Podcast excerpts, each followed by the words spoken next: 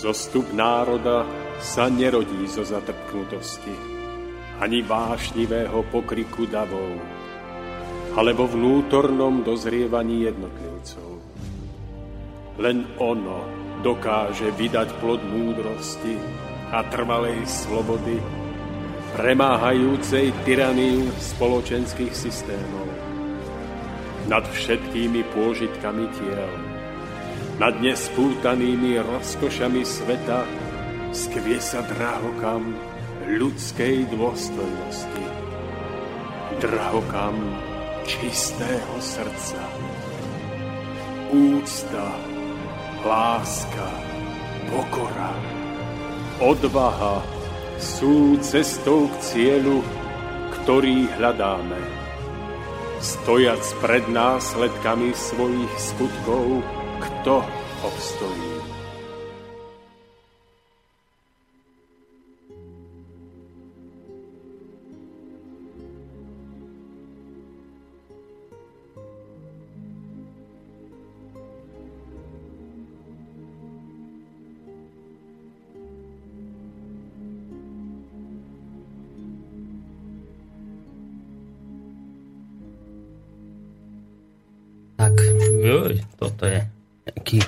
strašný zvuk sa tu stal na úvod. Príjemný dobrý podvečer, vážení poslucháči. Vítajte pri počúvaní relácie Cesta zo, zo vstupu, ktorá sa práve v tejto chvíli začína.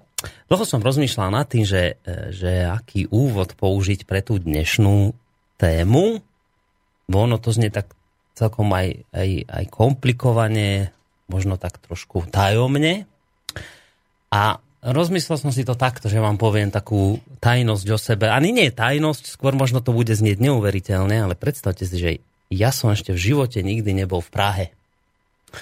A, a to by som sa pritom tam veľmi rád dostal, lebo ľudia, ktorí tam kedysi boli, alebo tam proste chodia častejšie, pôsobia tam, žijú tam, tak hovoria o tom, že Praha je nádherná, že hovoria o tom, že Praha je krásne mesto keď hovoria o tom, že krásne mesto, tak oni majú na mysli, keď sa ich na to pýtam, že čo je tam krásne, tak hovoria, no, že keď idete tými uličkami pražskými, proste máte pocit, že ste sa akoby vrátili v čase, že tie staré domy nádherné a teraz tie, tie uličky, to osvetlenie, že je to krásne. Tak by som sa tam chceli niekedy pozrieť, keď je to také krásne, ale ešte som to nestihol. A že aj Paríž je vraj krásne, tiež som tam ešte nikdy nebol, a keď sa pýtam ľudí, že prečo je Paríž krásny, tak tiež hovoria preto, lebo že sú tam staré domy a tie staré parížské štvrte a tak ďalej. A že aj Rím je vraj krásny a že zase z toho istého dôvodu, že staré pamiatky, koloseum a neviem to všetko. A aj Londýn je iste veľmi krásny, hlavne teda tá časť, kde ešte sú tie staré budovy, staré mesta. Tak? No, skrátka a dobre, je veľa krásnych vraj miest na svete, ja som tam síce nebol, ale vždy, keď sa bavíme o tom, že je to niečo veľmi pekné, tak hlavne teraz o mestách, keď teda hovorím o mestách, takže že tú krásu dotvára architektúra, tie domy, stavby. No a teraz možno rozmýšľate, že o čo mi ide, že prečo takto začínam komplikovane, tak ja som vám akurát dnes išiel tuto po Bansko-Bystrickom námestí a som prišiel na to, že aj, aj Bansko-Bystrické námestie je krásne lebo tiež je tu veľký počet na tom námestí starých domov. Teraz a čo, čo mi napadlo, ak som okolo tých domov išiel, že, že pozeráte sa na tie staré domy, povedzme zo stredoveku a, alebo z baroka. Teraz majú také tie výtráže, sošky malé na sebe, e, ja neviem, keď aké klemby, maľby, teraz tie farby také veľmi pekne jemne zladené, do toho rôzne, najrôznejšie drobné ornamenty, aj toho tak strašne veľa a pozeráte sa na ten dom a pozriete, teraz si poviete, aký je krásny ten dom. A potom vás napadne taká vec, že idete ďalej a proste si všimnete nejakú novú budovu a tá už taká krásna nie je. Len taká, taká kocka, väčšinou presklená, bez vitráží, bez klenieb, bez nejakých tých uh, ornamentov, bez sošiek, bez ničoho. A teraz si tak poviete, že, že dečerta však prečo kedysi dávno tí naši predkovia sa s tými domami tak extrémne vyhrali, na čo to bolo dobré, veď, uh, veď kvôli bývaniu to tam nebolo treba. Že aký účel mala, ja neviem, že to musela byť hrozná robota, pozerajte sa na tie staré domy a je tam, ja neviem, 20 svoh na tých kadejakých na stenách. Že to musela byť obrovská a poviete si zbytočná práca, aj keď v konečnom dôsledku to vyzerá veľmi pekne, ale že prečo oni toto vlastne kedysi v minulosti robili, keď je to v podstate nie je potrebné pre účelnosť. A a takisto, že prídete do Prahy, kde som ešte nikdy nebola, pozeráte tie, tie vežičky a neviem čo, že a na čo aj to bolo? Veď to tiež nie je to potrebné pre bývanie. Pre bývanie potrebujete, ja neviem, nejaký štvorcový miestnosť, zakrytú strechou, nejaké okná, aby ste tam mali svetlo. To je tak všetko. No a tak prichádzate na to, že vlastne uh, my tu teraz máme niečo veľmi účelné, keď sa pozrite na tie súčasné budovy. Tie sú presne, tie sú účelné, tie sú iba na to slúžiace, aby sa tam dobre bývalo, aby bolo teplo, aby bolo sucho. Ale tú krásu už tam vonku ako, akoby nenájdete, tá tam proste chýba. No a tak nad tým rozmýšľate potom, že ale však to sa netýka len domov, keď sa pozriete, ja neviem, na staré autá, na veterány, tam to máte deto to isté, že Teraz vidíte tie moderné autá, no tie sú super, tie sú rýchle, tie neviem aké parametre, ale keď si pozriete veterán spred 60-70 rokov, tak si tam všimnete, že tam sa tí ľudia s tým autom vyhrali. Že tam je chróm, teraz taká soška vpredu na tej maske a proste x takých detailov, kde, kde tým ľuďom ešte išlo o krásu zároveň. Tam vložiť do toho auta aj niečo, niečo aby to potešilo ako estetické oko človeka, a teraz ja netvrdím, že tie autá nie sú pekné, ale, ale už to tam tak akoby trošku absentuje v tých autách. A mohli by sme ísť takto rôznymi oblastiami a všimli by sme si, že ako si sa nám v tej dnešnej dobe tá krása postupne vytráca a nahrádzajú účelovosť. No a teraz len to trošku skomplikujem takto v úvode, veď vlastne o tom bude celá relácia. Len ja som tak nad tým potom rozmýšľal, že či to má nejaký význam, či to nemá význam, tá krása, či je to len také naozaj, že niekto pre nejakú zbytočnú, lebo, lebo nemal čo robiť, tak tam tie sošky narobil. No ale keby ste si mysleli, že to je len tak, že z rozmaru to niekto robil, tak by ste sa mýlili. Existuje totižto jeden americký sociológ ruského pôvodu, on sa volá Pitirim Sorokin.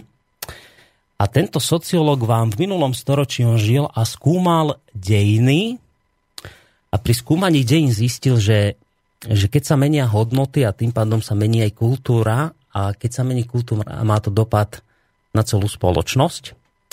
A on vám sledoval také veci, chlapčisko, že ako sa menili svetonázory, umelecké cítenia, ako sa menili hodnoty a skúmal toto všetko v čase, ako sa to vlastne dynamicky premieňalo.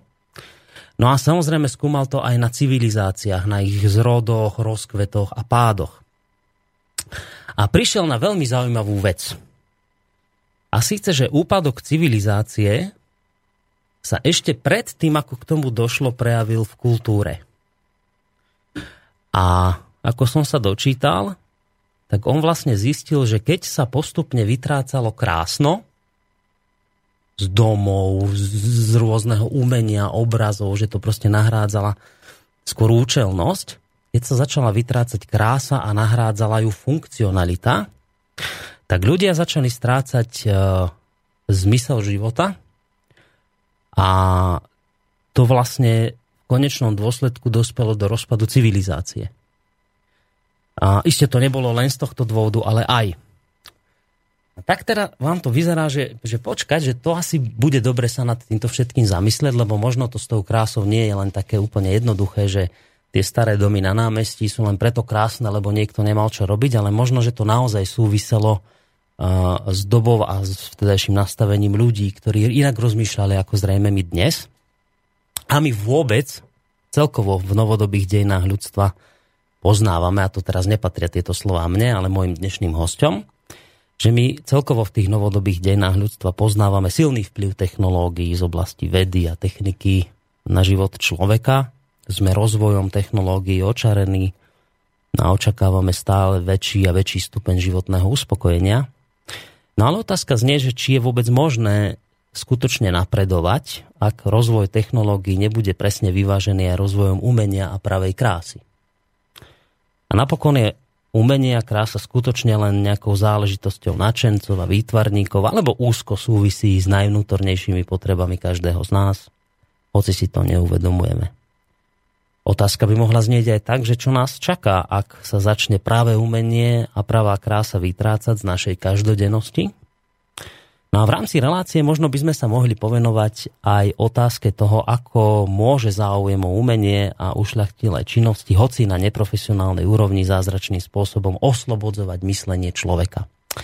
To, čo som vlastne teraz prečítal, to patrí, ako som už hovoril, tieto myšlienky dnešným hosťom, ktorých vy ste veľmi dobre poznáte, pretože sú pravidelnými hostiami relácie Cesta v zostupu. Prvým z nich je pán Tomáš Lajmon. Príjemný dobrý deň vám prajem. Ďakujem všetkým prajem aj ja krásny deň. No a nebude samozrejme sám, ale iste výdatného pomocníka mu bude počas diskusie robiť aj druhý host, pán Roman Mišov. Je dobrý deň aj vám prajeme. Príjemný dobrý podvečer No a samozrejme, príjemný dobrý podvečer aj, aj ľuďom tuto v klube, ktorí prišli, aj poslucháčom, ktorí verím, doma že počúvajú, v tejto chvíli počúvajú doma e, pri svojich počítačoch alebo mobiloch, alebo už akúkoľvek, alebo nás možno budú počúvať neskôr z archívu. Ja už teda len dodám, že nám môžete písať svoje otázky, svoje názory uh, na mailovú adresu studiozavinačslobodnyvysielac.sk Môžete nám takisto telefonovať, to by bolo úplne najideálnejšie, to by ste pána Lajmona najviac potešili, keby ste zatelefonovali na číslo 048 381 01 01. Môžete nám samozrejme písať aj na našej internetovej stránke a takisto aj na našej facebookovej stránke. Ja už teda len dodám, že spolu s týmito dvoma pánmi vás v rámci dnešnej relácie samozrejme, samozrejme pozdravuje Boris Koroni. Aj Boris Koroni. Tak, ďakujem veľmi pekne, že ste to povedali za mňa. A už len dodám teda, že názov tej dnešnej relácie je Krása a tvorivosť ako cesta k naplneniu a slobode ducha. Tak ja som si tu dovolil na úvod teda pošpekulovať nad hmm. tým, č- že, že ako to, lebo, lebo skutočne mne toto dlho vrtalo tou hlavou a stále mám to také ako nevyjasnené, hoci tu teraz veľmi mudrujem v úvode, ale ja to mám stále také nevyjasnené, že, že ako je to s tou krásou, že naozaj, a tam to vidíte najlepšie na tých starých domoch, na tých starých stavbách, že kedysi si fakt ľudia dali extrémne záležať na to, aby niečo vyzeralo pekne. Dokonca dnes, keď by ste chceli kúpiť dom, tak starý dom bude vždy oveľa drahší, drahší ako teraz tie nové búdy. A napriek tomu my už, ten, už nestávame tie domy tak, ako naši predkovia, hoci sa nám páčia. Hoci mm-hmm. každý povie, že jasné, že ten starý dom na tom námestí, to je tak krásne, a teraz sa pýtam však, tak a prečo nestávate aj vy dnes takéto domy, keď sú teda také krásne? No už ako si vám na to nikto neodpovedá, proste všetci stávame kocky, lebo je to teraz účelné. Tak poďte ma trošku v tomto smere vzdelať, že podľa vás ako to je, prečo sa nám tá krása tak ako si vytratila? Začneme napríklad v tej architektúre, tými domami. Čo sa to udialo, že sme sa tomu tak nejak vzdialili? Je to vôbec dôležité, tá krása? Tak práve to je tá dôležitá otázka, či vôbec e, ľudia docenujú pravý význam krásy a tvorivosti v živote.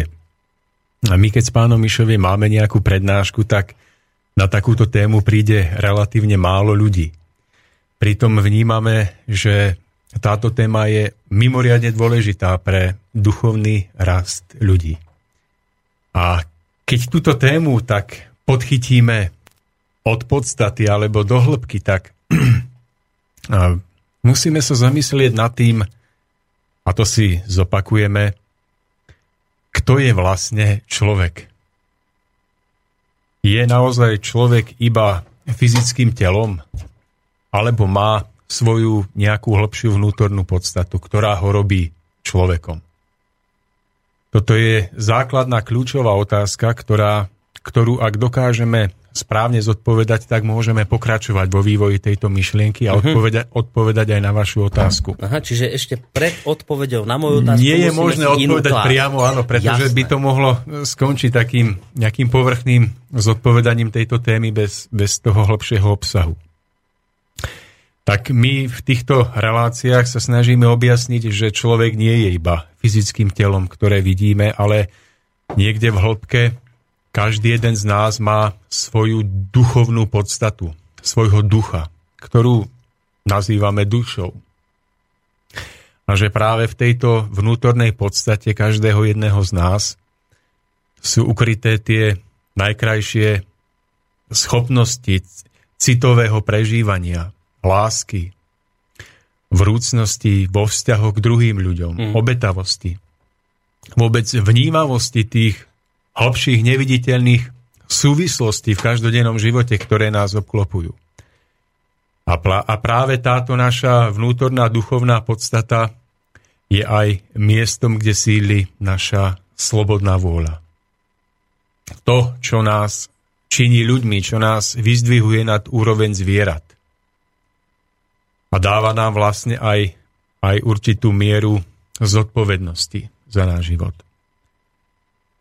A my sme si už viackrát povedali, že táto naša duchovná podstata bola stvorená niekým vyšším, že bola stvorená rukou stvoriteľovou. Že vznikla z jeho lásky, aby sme mohli existovať, prežívať niekedy aj v najťažšom seba zaprení. Naplňanie tých najzmysluplnejších životných hodnôt a aby sme v tomto prežívali blaženosť a šťastie. Aby sme ho zároveň mohli zdieľať aj s ostatnými ľuďmi. A my sme si povedali aj to, že táto naša duchovná podstata pochádza z úrovne duchovného domova, ktorú duchovne znalí ľudia nazývajú rajom alebo úrovňami svetla. A tu je veľmi dôležité si uvedomiť, že táto naša duchovná podstata prišla na zem za účelom vývoja. Prišla kvôli tomu, aby sa zdokonalovala, aby poznávala veľkosť, lásku stvoriteľovú. A aby v tomto všetkom sa stala užitočnou na tej vinici, vinici pánovej. A tu je veľmi dôležité porozumieť tomu, že táto naša duchovná podstata sa zahalila do tohto hmotného tela za účelom vývoja. A tento hmotný svet je nesmierne nebezpečný v tom, že sa tvári ako náš skutočný pravý domov. Snaží sa nám ponúkať rôzne návnady mm. a snaží sa tváriť ako to najvyššie miesto nášho vývoja, po ktorom už nič nenasleduje. A v dôsledku toho sa stáva, že pod vplyvom týchto vonkajších návnad a tých svetských hodnôt a krás zabúdame na tú našu duchovnú podstatu.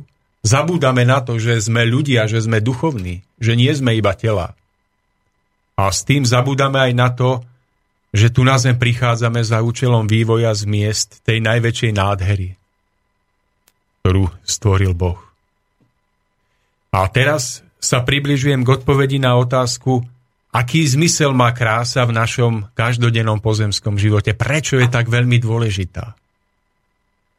Nuž preto, že keď si dokážeme tu na Zemi vyformovať našim pričinením krásu v hudbe, v architektúre, v odievaní, v správaní sa k sebe navzájom, tak nastáva chvíľa, kedy si vnútorne a duchovne začíname a niekedy nevedome rozpomínať na krásu nášho duchovného domova, odkiaľ tu prichádzame za účelom vývoja a kam sa máme raz vrátiť, hmm ako plne zrelí, seba uvedomelí ľudskí duchovia. To znamená, že krása, ktorú formujeme, ktorú sa snažíme spolu vytvárať tu na Zemi, nemá iba ten význam, že má popásť naše oči, ale má, pokiaľ už sa vypracuje na ten dokonalejší stupeň, má oslovovať nášho ducha, tú našu najvnútornejšiu podstatu, a má tejto našej podstate krása hovoriť človeče, uvedom si, že tu na zemi si iba na chvíľku. Že existujú miesta, kde je táto krása tej prebohatej miere v dokonalých formách. A že tieto miesta máš hľadať. Že máš ten život na zemi prežiť tak, aby si tu neustrnul v nástrahách hmoty, v nadov. Ale aby si toto všetko s vnímaním krásy o to ľahšie prekonal, povzniesol sa z tej hmoty, znovu zrodil sa v duchu a mohol duchovne stúpať do toho duchovného domova. Čiže pre hmotne založených ľudí rozvíjam obraz, ktorý je úplne uletený.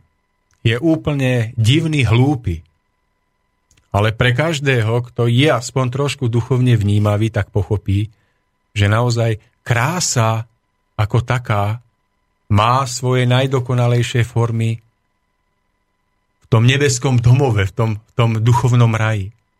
A že tu na zemi ju formujeme preto, aby sme si pripomínali túto krásu duchovného domova a aby sme načerpávali z toho silu kráčať na tej životnej ceste ďalej.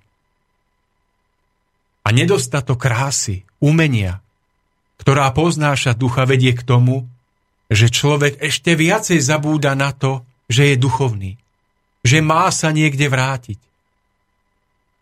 A blahočí sa v hmote a tropí jednu Ale chybu takú, za druhou. Počkajte, to mám musím teraz s vami nesúhlasiť, lebo krásu vníma aj materiálne zameraný človek. To nemusí krásno vnímať len duchovne zmýšľajúci, ale aj, aj, aj hlbokí materialisti vedia vám povedať, čo je krásne a čo nie. Nie? Čak to, to, to, nie je to výsada len ľudí, ktorí majú nejaký duchovný rozhľad. No práve k tomu dojdeme, že krása je hodnota, ktorá vplýva nie iba na ľudí citovo rozvinutých, no. ale aj na ľudí, ktorí sú citovo ubití.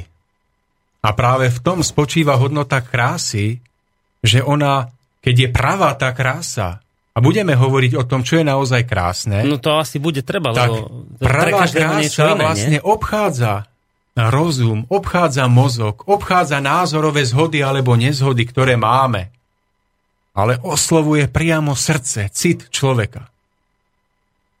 A práve preto dokáže skutočná krása na zemi, spoločnosti, pomáhať nielen duchovne vnímavým, aby stúpali ďalej, ale dokáže ťahať z toho najhlbšieho bahna aj tých, ktorí ešte duchovne sú ubití a nevnímaví. No asi by bolo dobré si pomenovať vlastne, čo to je krása, lebo, alebo čo pod tým vnímať, lebo ono je to tak, že viete, že pro, každému je niečo iné krásne. To má nejakú jednotnú definíciu? No Krása. tak ja mám na to určitý pohľad a pán Mišovie by mohol k tomu povedať. Pán Mišovie, začne, vy to doklepnete potom. No, no tak spoločne. no akože No, tak ako začal pán Lajmon, tak ja musím len potvrdiť to, že tá naša podstata vlastne duchovná, ako je, ako my sme tí duchovní ľudia, tak každý duch, každé to naše vnútro vlastne by malo vnímať krásu ako niečo nádherné, niečo, čo je krásne. A e, v tom rozdiele, že ako ste rozprával o tých domoch starých hej, a o tých moderných domoch krabicovitých a tak ďalej, tak tam to vidno jednoznačne. Že človeka idete po tej ceste nejakej a teraz sa pozrete na ten dom, ani sa nemusíte pozrieť, ale zrazu vám niečo zarezonuje a vy sa na to tak či tak pozrete a vidíte tú krásu vlastne v tej architektúre, v tej starej architektúre, pretože v dnešnej dobe e, to ide tým uponáhlaným svetom oveľa rýchlejšie a není čas na to skrášľovanie. No a keď sa pozrieme smerom do prírody, tak v prírode je krása. E, v každej prírode vlastne, kdekoľvek človek ešte nezasiahol svojim rozumom, svojim egom a tým, že niečo chce lepšie spraviť, keď je to z toho rozumového hľadiska, tak vlastne tá príroda má svoju krásu. Ale to neznamená, že aj človek keď by zasiahol do tej prírody, tak ešte ju môže ako zušlachtiť a skrášliť. Ešte môže viacej vyformovať tú nádhernú záhradu, alebo ten nejaký les, vysadiť tam nejaké stromy a tak ďalej. Ešte to upraviť. Mm.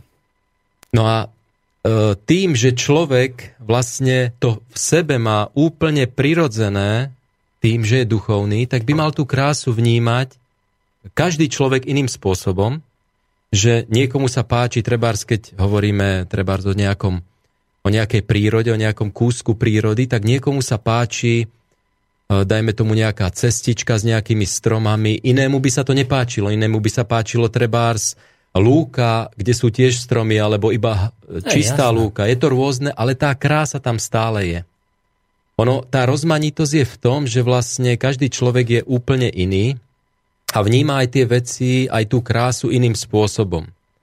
Ale to, že niektorí ľudia napríklad vidia krásu, ja neviem, ako sú teraz trebárs tie moderné nábytky, hej, keď si zobereme, tie hranaté, také, také umelé, také sci-fi, až by som to povedal, hranaté tvary, tak jasné, že sa to páči nejakým ľuďom, ale uh, každý má nejaký vkus, nechcem nikoho sa dotknúť ako v tom, ale poviem to tak, že keď je človek vnútorne otvorený, citovo otvorený, doslova až uh, detsky čistý, tak tú krásu bude vnímať úplne ináč.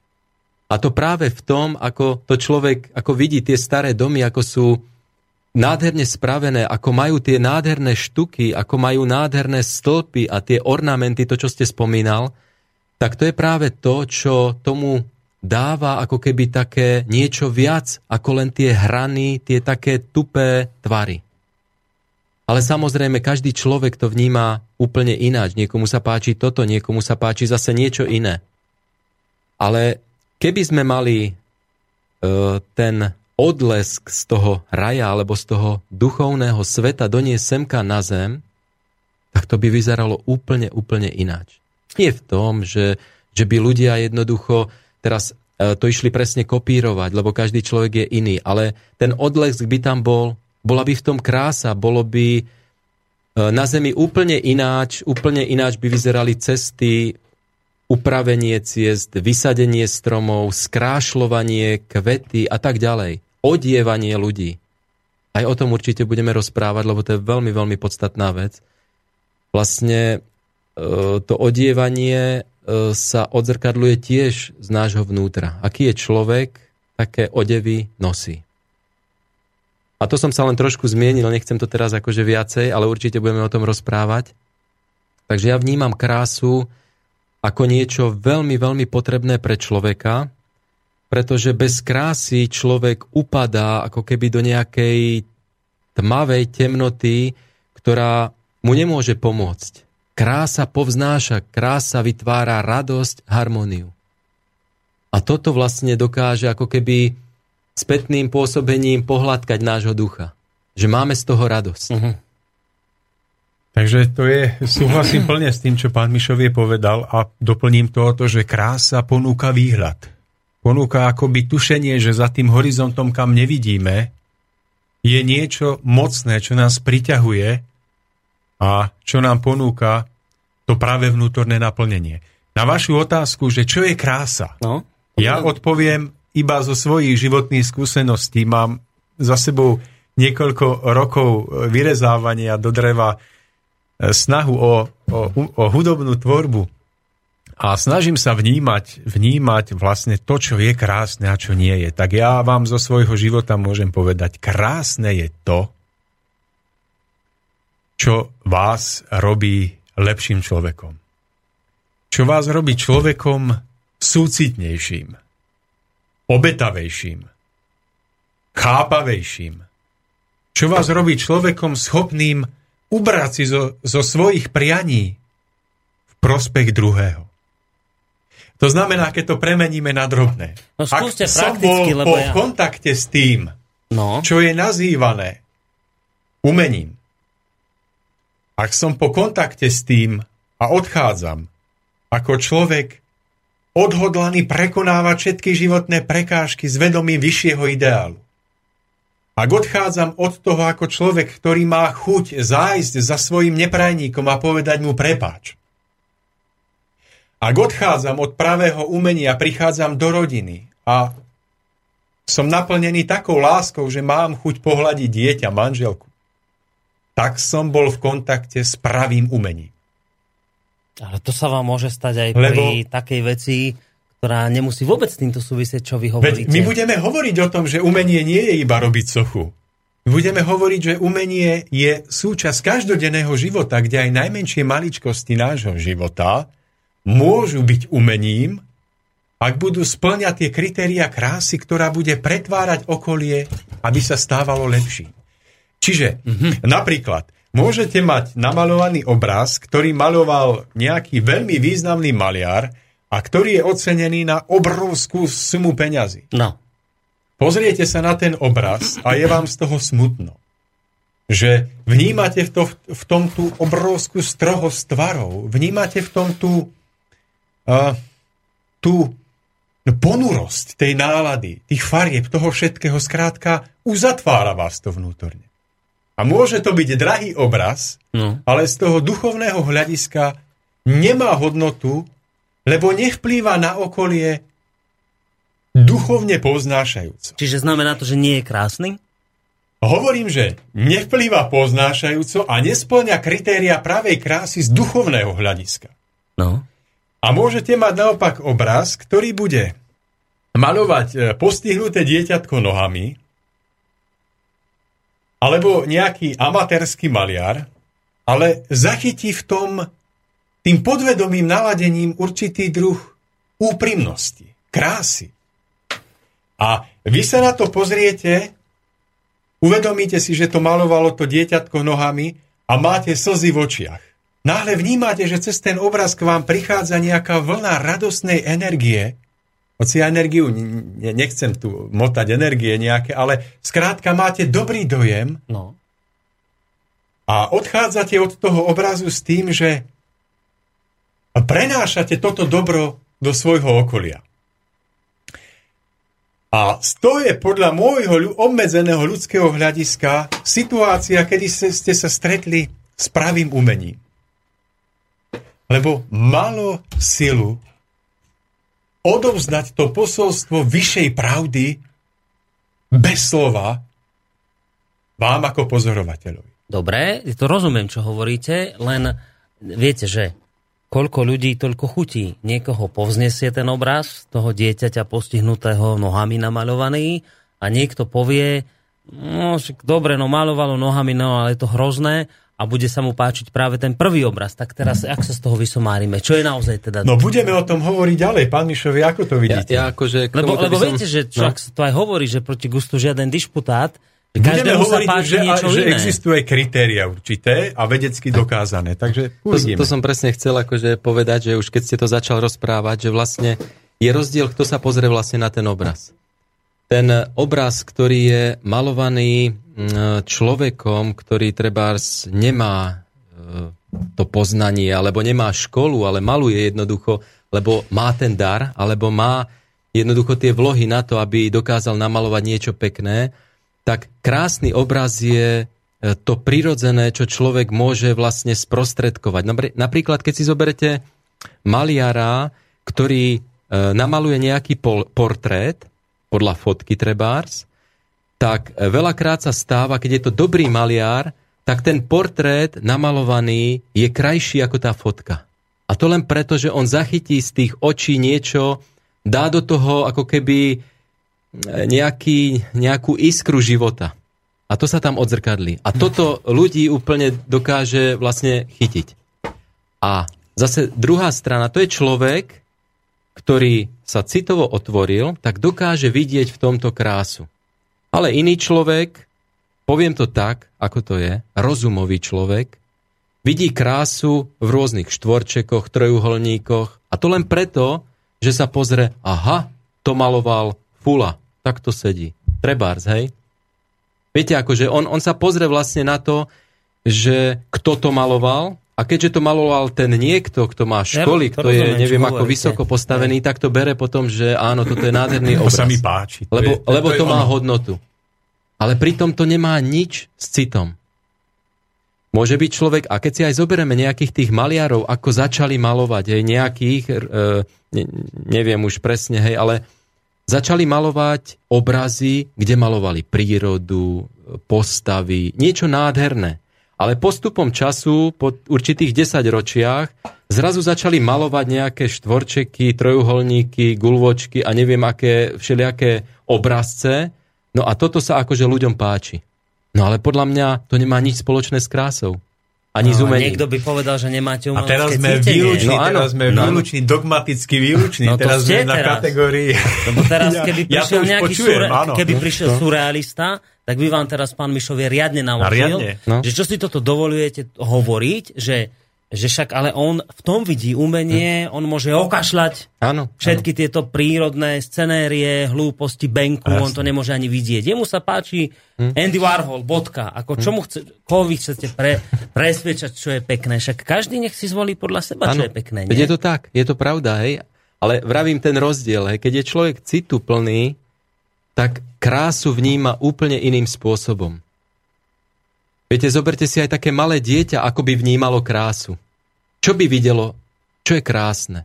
No neviem, ja som teraz no, zmetený. Prirodzene, tohto, prirodzene. Vôbec nerozumiem. Dobre, tak... Každému niečo tak, iné, ne? Áno, tak, tak my sme teraz e, naozaj v takej pozícii, že, že na odstrel, lebo, no. lebo to vnímam hneď tie formy teraz čo si to dovolujú? To je tá dogmatická výlučnosť, iba oni vedia, čo je krásne, no. ani Gini a pred s nimi. Chápem to, ale na druhej strane ja vnímam krásu ako objektívnu hodnotu.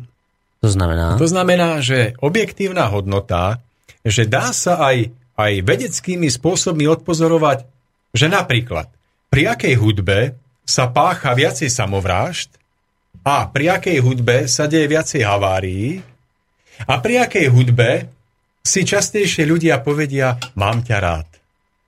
Pri akej hudbe si povedia častejšie odpúšťam ti alebo odpustí mi. Hmm. Nemám tu tie čísla, ale dá sa naozaj štatisticky dokázať, že pri agresívnej hudbe, to je jedno, či hovoríme o obraze, ktorý namalujete na plátno alebo vložíte ho do tónov, že pri agresívnej hudbe, ktorá má určité špecifické znaky, určitej agresivity, útočnosti, napriek tomu, že sa tam môže spievať o, o, o Bohu, tak zistíte, že pri tejto hudbe sa, sa pácha o mnoho viacej samovrážd, viacej znásilnení, je viacej fyzických napadnutí, ako pri, pri hudbe, ktorú napríklad, napríklad komponoval uh, Mozart alebo Beethoven no, alebo, alebo Bach. Alebo Vivaldi, ktorého sa chystám pustiť práve Alebo Vivaldi. Chvíľu. A zistíte náhle... Že, a že, pri, že... pri Vivaldi mu najviac samovrážca. a zistíte náhle zaujímavú vec. No. Že že to, čo tu hovoríme, mi môže byť trochu pritiahnuté. Ale že na tom niečo musí byť. Pretože ak naozaj je preukázateľné, že pri určitej, nazvime to tej dead rockovo metalovej hudbe sa naozaj ľudia napádajú a bijú a pri Bachovej hudbe prežívajú harmóniu. Že vplyv umenia musí mať nejaký objektívny dopad. Že to nemôže byť iba otázka toho, čo ja považujem za krásne a vy za nekrásne. Takže pri všetkej jednoduchosti zmierme sa my medzi sebou a s našimi poslucháčmi s tým, a je to dobrá myšlienka, že krásne je to, čo vám dáva silu ísť ďalej. Čo vám dáva silu prekonávať tie ťažkosti každodennosti, kedy sa cítite byť ubití až po čiernu zem a dáva vám to nádej urobiť ten ďalší krok v ústretí vytúženej nádeji a tým ideálom, pre ktoré žijeme. A všetko, čo v nás ubíja túto nádej, nie je umenie, ale je pa umenie, ktoré môže byť akokoľvek ľudí obľúbené, médiami podsúvané dopredu, akokoľvek finančne hodnotené, ale neprináša žiadnu pravú duchovnú hodnotu. Lebo nedáva nádej. Dobre. Robíme to teraz takto, že viete, tak sa to hovorí, že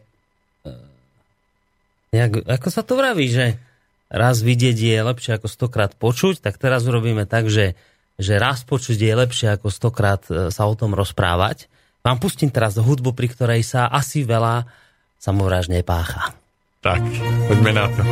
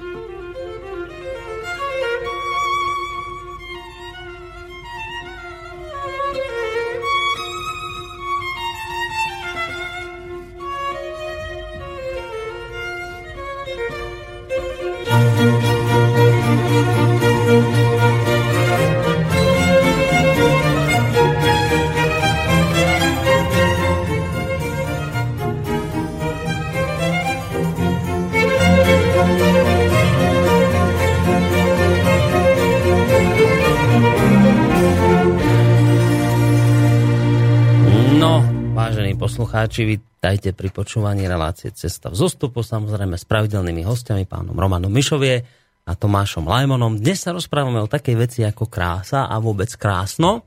No a teraz, že taký veľký poznatok z tej úvodnej časti relácie, to je ten, čo povedal pán Lajmon, že krásne je to, on si to tak zapamätal, že krásne je to, čo vás robí lepším človekom. Tak viem si predstaviť, dobre, ale ja ešte stále nemám tú otázku celkom zodpovedanú, ešte stále tomu nerozumiem, že Dobre, ja, teraz sme si pustili Vivaldiho. Iste sa nájdu prípady, ale bude ich naozaj veľmi málo, že pri takejto hudbe sa asi veľmi ťažko pácha nejaká násilná trestná činnosť. Hej, že neviem si predstaviť, že toto by niekoho videlo, vedelo vyhecovať k nejakým násilníckým ano. veciam. Skôr to má tendenciu kultivovať ľudské vnútro, ale e, to ešte neznamená, že sa to každému páči. Že by vám každý povedal, že toto je krásne že toto je krásna hudba. Sú ľudia, ktorí vám povedia, že ale viete čo, mňa toto vôbec nebaví, mne sa toto nepáči. Oni to vnímajú ako niečo, čo nie je krásne a naopak pustia si, ja neviem, jazz. Hej?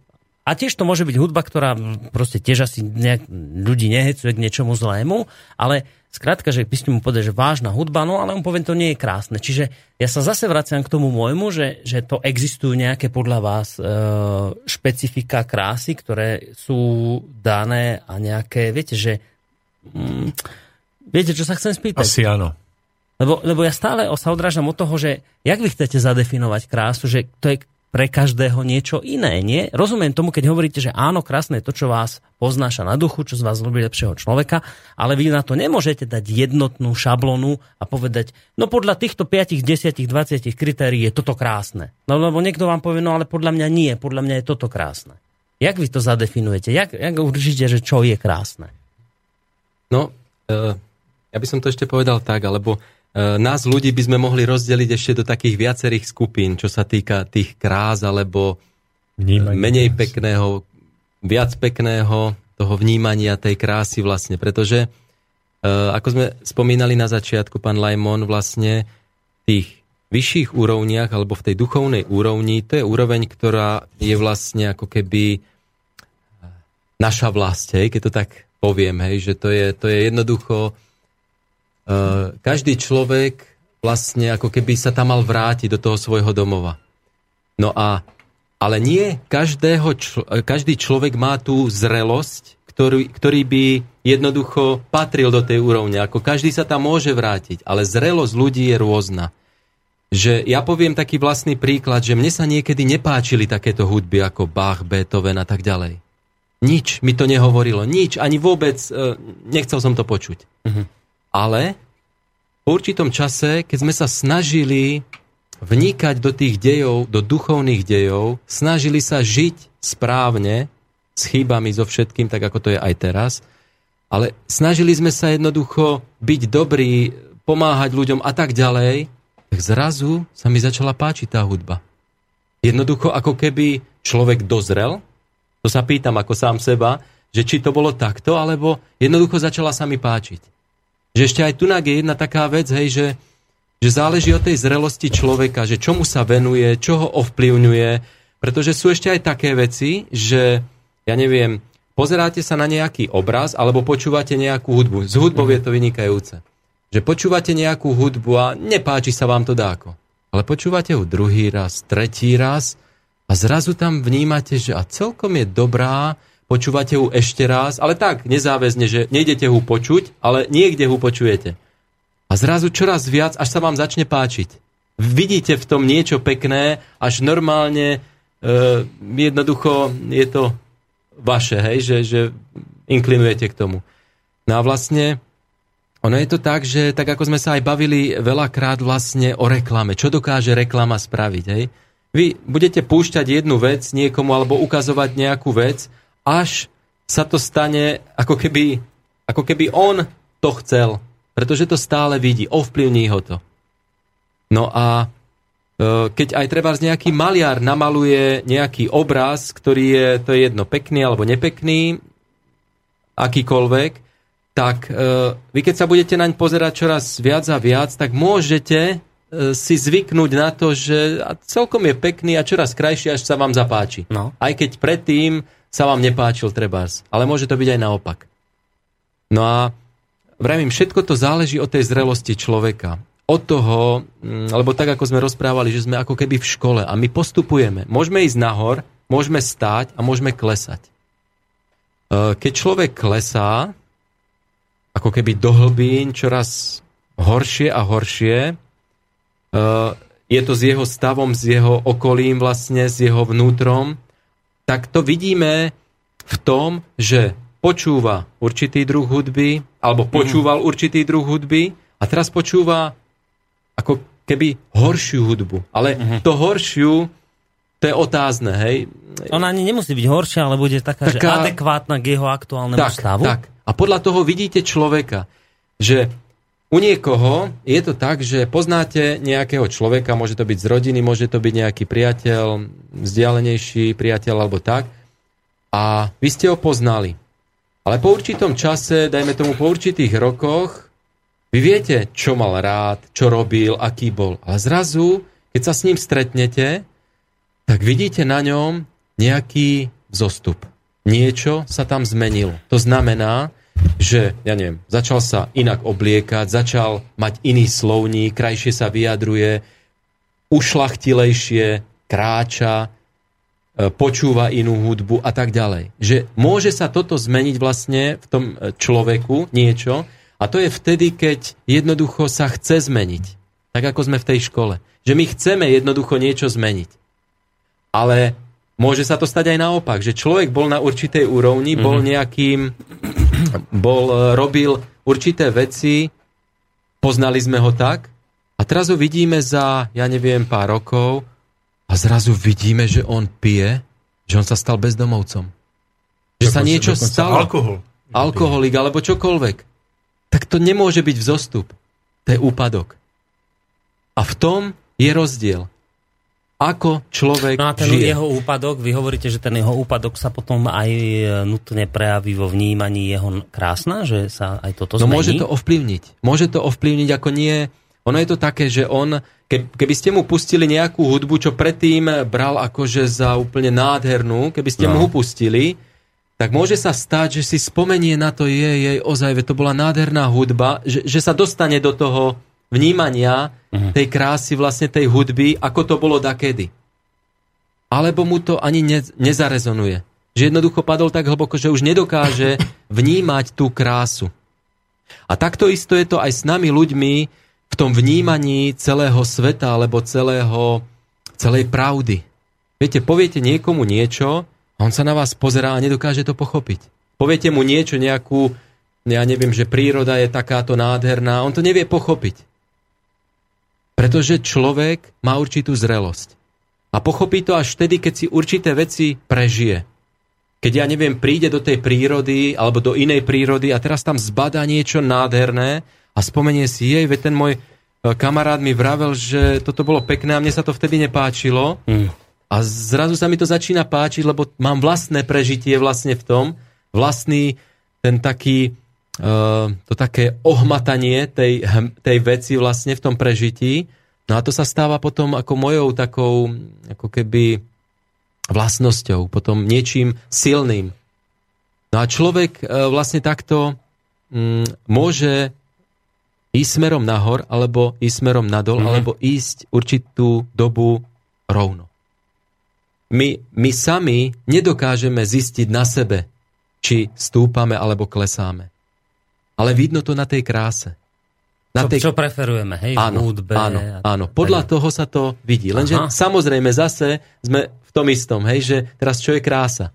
Čo je krásne a čo je menej krásne, alebo čo je nepekné. Mhm.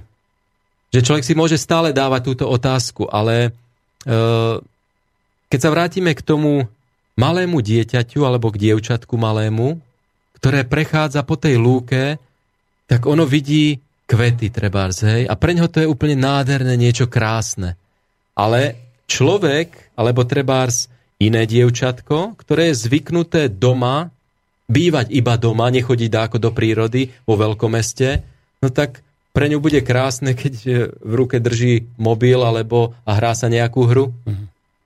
No ale viete, kde je to, to také vnútorné, citové, nádherné, to, to skutočné, tá skutočná krása? No určite to není v tej technike, ale je to v, tom, v tej prírode, v tej nádhere prírody, ktorá nám to všetko vlastne dáva. Som k tomu povedal ešte toľko, že tá, ako vravíme o kráse, tak máme tu taký ten hodnotový liberalizmus. Že, že krásne je to, čo sa komu páči. No. Takže dobre, ponechajme si tento pohľad, budeme o ňom ešte hovoriť. No. A ja nechcem hovoriť, že čo je krásne a čo nie je, ale dajme si niekoľko návodov, na základe ktorých ľahšie rozpoznáme v živote, čo sa zachvieva v tom druhu pravej krásy a čo nie. A mm. poviem vám taký bežný príklad z každodenného života, ktorý prežívam, že cestujem do práce z domu z, na ráno zhruba 30 minút. A zvyknem si zapnúť rádio, vtedy, keď cestujem. A stáva sa mi, a mám to odpozorované, že mám e, pekné myšlienky, uvažujem nad niečím ušlachtilým, ako idem prežiť deň, čo mm-hmm. by som mohol a mal urobiť, aby to bolo dobré. A náhle moje myšlienky niekde uletia a začnem uvažovať nad tým, ako je niečo ťažké, ako niečo nejde, alebo nad niečím sa mi nejaké nepekné myšlienky chcú vnútiť do, do mojich myšlienok. A tak sa náhle akože obadám, že čo to je, veď som začal tak pekne, keď som naštartoval a teraz ma to niekde ťahá a zistím, že aha, mne tu už 15 minút hrá nejaká hudba. A mám odpozorované, že, že vždy, keď dojde k takémuto zakaleniu môjho vnútorného naladenia, tak tá hudba má určité špecifické znaky. Výrazná rytmika, ehm, krivoľaká melodická línia, agresivita toho prejavu speváka, alebo rôzne určité atribúty. Mm-hmm. Nechcem ich vymenovať, aby ste nemali pocit, že mám niečo proti metalovej hudbe, alebo... Mm. Ale teraz zaujímavá vec sa mi stáva aj opačne. Že idem z práce, väčšinou mám plnú hlavu ťažkostí, cítim sa byť úplne ubitý a zaznie mi nejaká dobrá hudba. E, do, dobrá, to je relatívne. Skrátka, zistím, že sa z tohoto stavu nejako viem povzniesť a mám tak nádherné prežitie, že mám slzy dojatia v očiach. Príde mi na um nejaký obraz, niečoho ušlachtilého, ako muž pomáha žene, alebo nejaký taký až nadpozemský výjav, niečo nádherné. Hm. A náhle si, si pozriem, aha, ja mám pustenú nejakú hudbu. A zase aj táto hudba, ktorá vás vie takto vytiahnuť z toho druhého extrému náhor, má tiež určité atribúty. A nehovorme o tom, aké atribúty. Ale každý jeden, kto toto počúvate, vyskúšajte si sami na sebe v každodennom živote odpozorovať.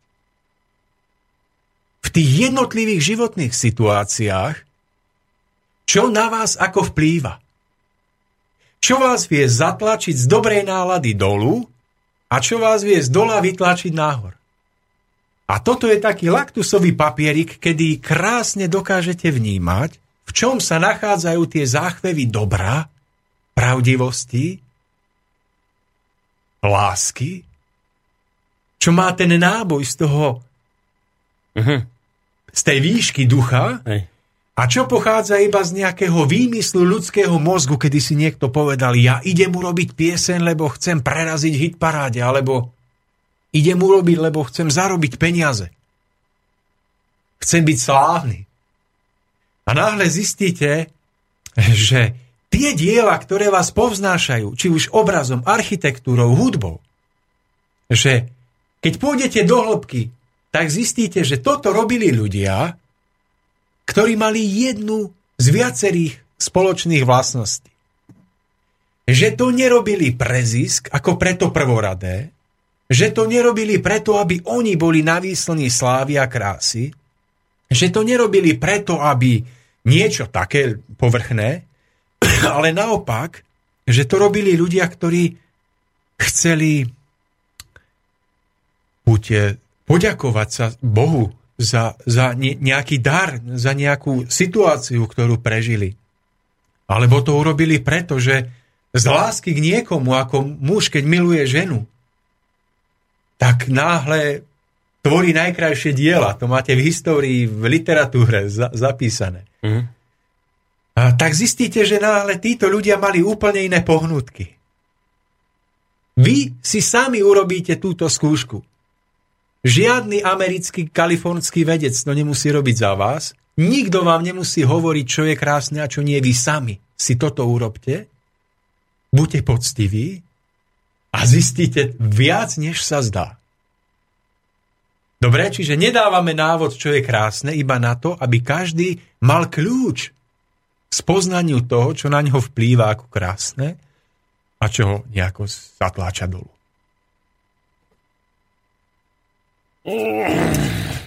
Neviem. Neviem, či dobre, ja neviem, či dobre hovoríte, lebo, lebo vás pri vašom aktuálnom nastavení predpokladám, keď cestujete tou mestskou hromadnou dopravou autom, autom, autom, to je jedno a pustia vám tam a, v nejakom rádiu rap, taký tvrdý nejaký, tak vás to bude zatláčať dole, no ale naopak niekto bude pri tom cítiť povznášajúci pocit. Ja stále nerozumiem tomu, že viete, že mne to fúr len vychádza, že to je prípad od prípadu. Že to nie je teraz tak, že Áno, na druhej strane ja chápem to, čo vy hovoríte, že napríklad tá, tá vážna hudba, ktorú sme si tu hrali, to je, to je pekný príklad toho, že a teraz sa nechcem nikoho dotknúť a iste sú výnimky, ale vo väčšine prípadov vám Bacha, Vivaldiho, Schuberta, vymyslím tu Čajkovského, no väčšinou vám to nebudú počúvať chlapi na stavbe. No nebudú. To je pravda. A väčšinou to budú počúvať skôr ľudia, ktorí sú takí filozofickejšie zameraní, do nejakého transcendentna presahujúci. To, ja to rozumiem, ale to ešte prioritne neznamená, že napríklad, že ja neviem, že uh, viete, že to chcem povedať, že že vám sa môže niečo páčiť, také, čo sa inému nepáči a môžete byť na rovnakej aj duchovnej úrovni, aj, aj, aj inteligenčnej úrovni.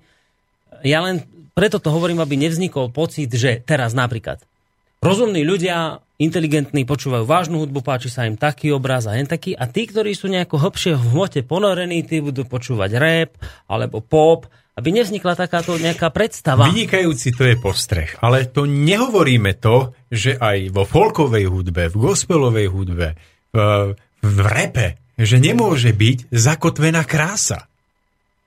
My nehovoríme, ktorý žáner je krásny a ktorý nie. Hovoríme o tom, aby človek sa naučil vnímať, kedy z toho ktorého žánru, nech je to akýkoľvek žánr, no. prihovára sa k nemu krása a kedy agresivita. A to môže byť v rámci ktoréhokoľvek žánru. No ale my máme kopec poslucháčov, ktorí sa cítia povznesení a vnímajú to teda ako krásno, teda ergo im to robí dobre na duši. Keď počúvajú, ja neviem, myslím si rap, kde sa hovorí o tom, že tu treba všetko obsadiť, ísť na parlament a politikov postrieľať, a robí mu to presne tak. A robí mu to, a robí mu to extra dobre. Je mu to extra Ale veď ja nehovorím, ducha. že mu to nemôže robiť dobre. No tak robiť vám tohto, môžu dobre aj zlé veci. No ale aj veci, z tohto hľadiska vás... je to potom krásne. A, ja, veď robiť vám môže dobre aj niečo, čo vás úplne dehonestuje. Aj ja neviem, drogy vám môže no, robiť dobre. No vy hovoríte, že krásne je to, čo vás povznáša. No, no a, a, a to, to pán Išovie to... povedal, že čo vás obklopuje. Že práve to je to. Veď vám môže robiť dobre hocičo. No ale, ale môže vás to zabíjať. No ale niekoho poznáša hudba o tom, ako treba postrieľať politikov. No a to, je práve, to je práve to, čo my s pánom Mišovie považujeme za omyl. Že to nie je povznesenie. A čo? Ale to je vyžitie sa vo, vo vlastných emóciách nejakej nenávisti a zloby. A to je ten rozdiel, že keď sa stretnete s krásou, tak nemáte chudi strieľať. Čiže rozumiete, v čom je tu rozdiel? To, že sa vám niečo páči a vedie vás to k, agresivite, tak to neznamená, že to naozaj bolo krásne. Iba to, že vám sa to páči. A to, či to bolo krásne a dobré, o tom svedčíte vy svojim životom. Po tom, čo nasleduje. Mhm. Už začínam trošku rozumieť. A ja. Dobre. Jak dobre, že Ako dobre, že o tom hovoríme. uh-huh. Že sa to vlastne v prejavoch potom. Hej? Prejavo. To je, láska, to, to, krása to je ako slnko. Keď máte v kúsku ľadovca uh, zamrazený kvietok alebo nejaké semienko, z ktorého môže vyrásť nejaký kvet. E, tak môžete nechať vplývať tie teplé slnečné lúče a to bude trvať nejaký čas, kým sa roztopí ten ľad a obnaží to jadro, to mhm. semienko. Mm. Ja tomu rozumiem. Ale počase toho trvania náhle vám to semienko sa uvoľní, spadne do zeme a vyrastie. A to je krása, to je vplyv krásy. Ono nemusí hneď robiť revolúciu. Akože poďme pozabíjať, povešať na kandelábre všetkých. To je tá krása, že to je ako tá tichá hrejivá sila, ktorá pôsobí veľmi pomaly. Pomaly roztápa ten ľad, pôsobí na človeka, na tú jeho škrupinu, tých jeho názorov, že nič nie je krásne, všetko je zlé, každého treba zabiť. A nechajte túto silu pôsobiť tej krásy na ducha, na to jadro obalené v tom, v tom ľade tých názorov a počase po čase vám tá škrupina ľadu povolí a to zdravé duchovné jadro v nás vykvitne do kvetu. Rozumiete, to je to, že keď krása pôsobí, ona dlhodobo roztápa ten ľad. Hm. Pán Mišovi, ako? Je to tak? No, ako, je, napadol ma ešte taká vec ma No to treba prišla, že... na nejakých príkladoch, lebo viete, tam no, to najlepšie... Uh, mi to tak príde, že vy vlastne že hovoríte takúto vec, že, no. že lebo teraz môže počúvať nejaký reper, viete, že by dotknutý, tak mu vlastne hovoríte toto, že, že ak ty počúvaš nejakú hudbu, ktorá sa ti aj zdá krásna, ty ju za krásnu považuješ, ale sa večer prichytíš pri tom, ako vyvraciaš uh, nejaké pa, tieto smetiaky. smetiaky. Takže pán Lajmon hovorí, že zrejme nepočúvaš krásnu hudbu, lebo ťa to lebo ťa to múti robiť veci, ktoré krásnymi nie sú. Hej, že vy toto vravíte, že, že vy nehodnotíte tú hudbu, či je krásna, ale že vy hodnotíte krásno cez, cez dopad. Presne, cez dôsledok toho, cez tú, čo to potom áno, prinesie. Cez tú šošovku, jak prejde ten lúč, čo Aha. vytvorí. Tam to vidíte, tam sa zhmotní to neviditeľné, ten náboj sa náhle zhmotní. A toto môžete už vidieť a posúdiť. Uh-huh ovplyvniť človeka jednoducho ho to úplne ako dotlačí do toho vykonania niečoho. Vlastne veď, ak aj človek žije v nejakom prostredí, v nejakom rodinnom prostredí, kde sa kričí, nadáva a tak ďalej, tak aké bude to dieťa? Bude utiahnuté, alebo naopak, bude to tiež keď bude dospelý, bude to vrácať to isté, lebo, lebo bolo zvyknuté to dieťa Hej, na to. Mňa tak raz napadla, ceste, keď o tomto hovoríte, sa musím hneď pýtať, lebo už zabudám, viete. To, je že, to bude vekom, to vekom. veď práve, že, že počujete, že takto by sme sa to mohli opýtať, že že keď niekde dieťa pochádza z rodiny, v ktorej sa kričí a neviem, ešte otec mamu bije a, a alkohol tam je a tak. Mama, že oca. My by sme sa mohli spýtať aj takú zvrátenosť, že akú hudbu bude to dieťa počúvať. Alebo že až dokonca tak ďaleko, že ako sa bude obliekať to dieťa v budúcnosti. Prejaví sa to aj v to, tomto? No, to, môže sa to prejaviť, ale to sa nedá presne určiť, lebo to dieťa môže v tom prežití, v tom ťažkom prežití, v tom rodinnom krbe, kde to bolo veľmi zlé pre ňo, môže sa zmeniť. Môže to byť e, vynikajúci, nádherný človek, ušlachtilý, krásny a môže to zmeniť. Ale môže to byť aj naopak, že jednoducho rodičia takí boli, hmm. tak on to skopíruje a bude tiež taký. Nedá sa to presne určiť. Ale určite je to tak, že, alebo nebýva to tak, že rodičia počúvali takú hudbu, tak aj syn bude, alebo aj dcera budú počúvať tú istú hudbu. Mm-hmm. To tak nebýva. Hej. Každý má vlastne iný e, štýl a iné počúva. Ale to chcem povedať, že vlastne aj trebárs repery, hej, to sú dobrí ľudia. Oni nechcú zlé veci. Oni vnímajú to takto, tak to tak mm-hmm. robia. Ale presne to, že aké sú výsledky potom pri tom počúvaní. Že niekto počúva alebo aj robí rap a je to všetko v poriadku. A nič sa nedeje.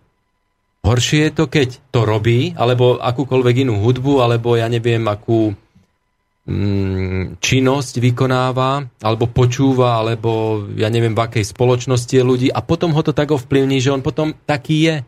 To by ma inak just teraz zaujímal taký nejaký sociologický prieskum by bol dobrý na toto. Vy ste urobili takú anketovú otázku, že povedzme, by ste pátrali medzi ľuďmi, kriminálnikmi, že, že takú hudbu počúvajú. Uh-huh.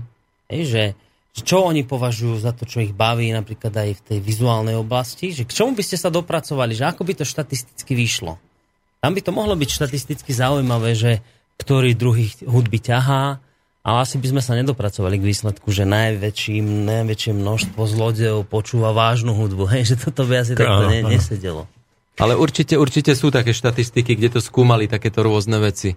Aj iné napríklad, hej, aj v, keď do toho zahrniem stravu, hej, keď poviem len jednu vec, jeden príklad. Že zoberte si, že skúmali e, tri skupiny ľudí, ktorým dávali, jedným dávali mesitú stravu, americkú, druhým dávali bezmesitú, ale takú bežnú, chudobnú a tretím dávali zeleninovú. No tak tí čo jedávali veľa mesa, boli agresívni, bili sa, nadávali medzi sebou a tak ďalej. To skúšali na väzňoch. Že to bolo to strašné. Tí, čo mali tú chudobnú stravu, tiež to nebolo nič lepšie, ale bolo to predsa len akože celkom dobré. A tí, čo mali tú rastlinnú stravu, tak úplne sa skludnili. Bol tam extrémny rozdiel. A to je len strava. Ale to isté vplýva aj hudba. To isté vplýva aj okolie človeka, lebo zoberte si napríklad aj to, že uh, keď dobrého človeka dáte k zlým ľuďom, v úvodzovkách zlým, alebo k nejakým, ja neviem, ktorí uh, sú takí agresívnejší, tak môže sa stať, že ak bude chcieť prežiť, tak vnikne k ním a bude tiež taký. Mm-hmm. Ak by chcel zostať sám sebou, no tak by možno neprežil. Možno, že by ho úplne prevalcovali a počase by si zvykol na to, že by bol taký ako oni. Jedne silný človek dokáže byť sám sebou. Dobre. Uh, neviem, prečo my sme stále tak nejak nastavení a ste mi to pripomli, že my na to, aby sme niečo zistili, ako to je, potrebujeme vedeckú štúdiu. To je zaujímavá vec, že, že, ale my sme naozaj tak nastavení že musia to vypátrať vedci, sociológovia, psychológovia, patológovia. A čo my nemáme oči, uši, ústa? Čo my nežijeme v tomto živote? Veď zoberme si, my si urobme svoju štúdiu tam, kde žijeme. Denne každý stretáva desiatky, stovky ľudí. Tak sa pozrite na tých, s ktorými prichádza, prichádzate do kontaktu. Spomnite si na tých, ktorí boli trestaní, boli väzni naozaj za agresivitu, za hrubosť, nie za niečo, ako, lebo môžu byť medzi nimi aj slušní ľudia. Čo nevidíme je úplne jednoznačný pomer. Že agresívni ľudia, ktorí boli trestaní za, za opakovanú trestnú činnosť, boli napojení na agresívnu hudbu.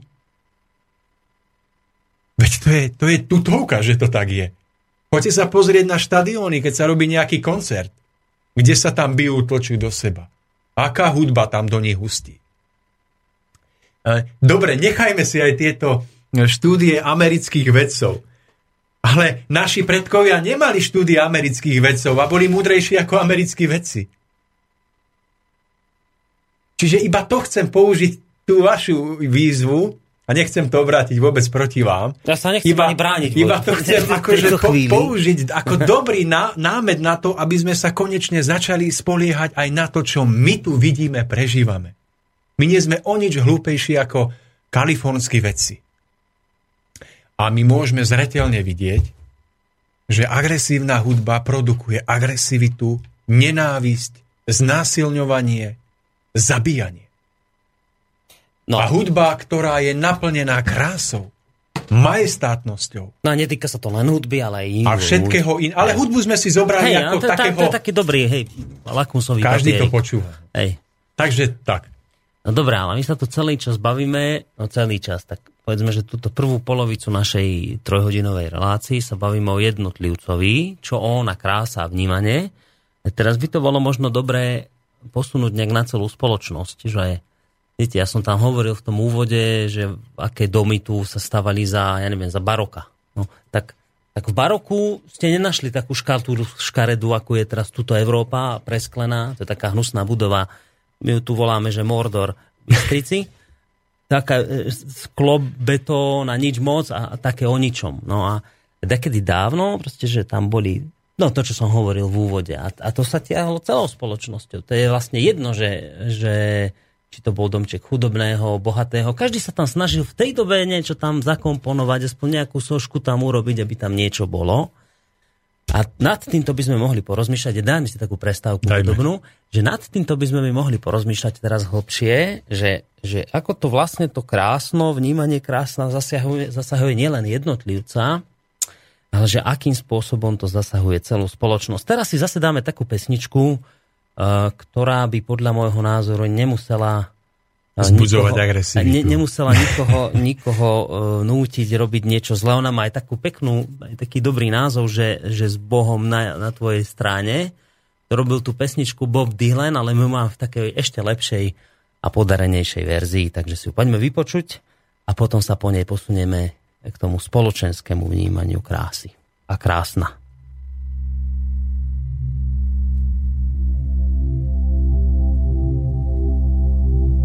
My name, it means nothing. And my age, it means less. For the country I come from is called the Midwest. I was taught and brought up to that lost to abide, and that the land that I live in has God on its side. All the history books tell it, they tell it so well. The cavalry's charged and the Indians fell. The cavalry's charged and the Indians died. Oh, the country was young then God on its side. The Spanish American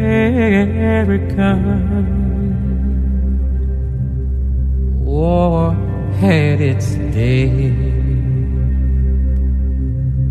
And the Civil War to us was soon laid away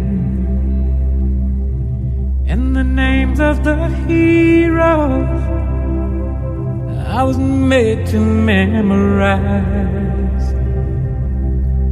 with guns in their hands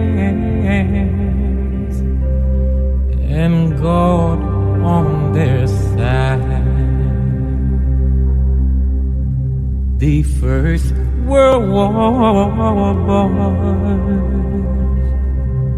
it came and it went. And the reason for fighting I never did get. But I learned to accept it, accept it with pride.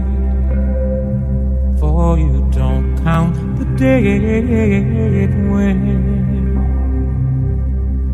God's on your side. In the 1960s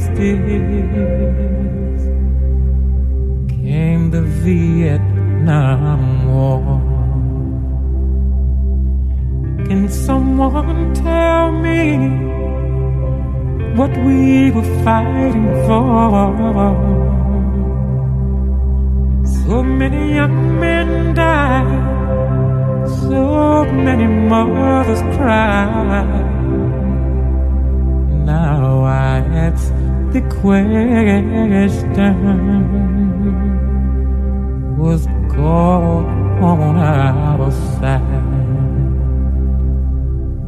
I learned to hate the Russians all through my whole life. If another war comes, it's them we must fight. And to hate them and fear them, to run and to hide, and accept it all bravely with God on my side.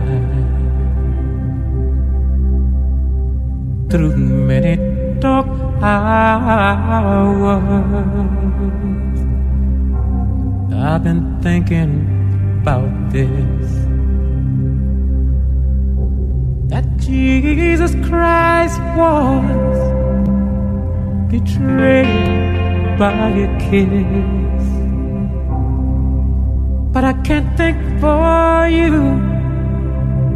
You have to decide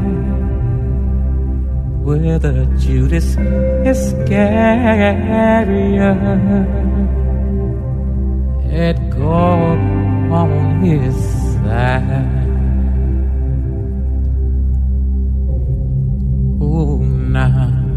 As I'm leaving.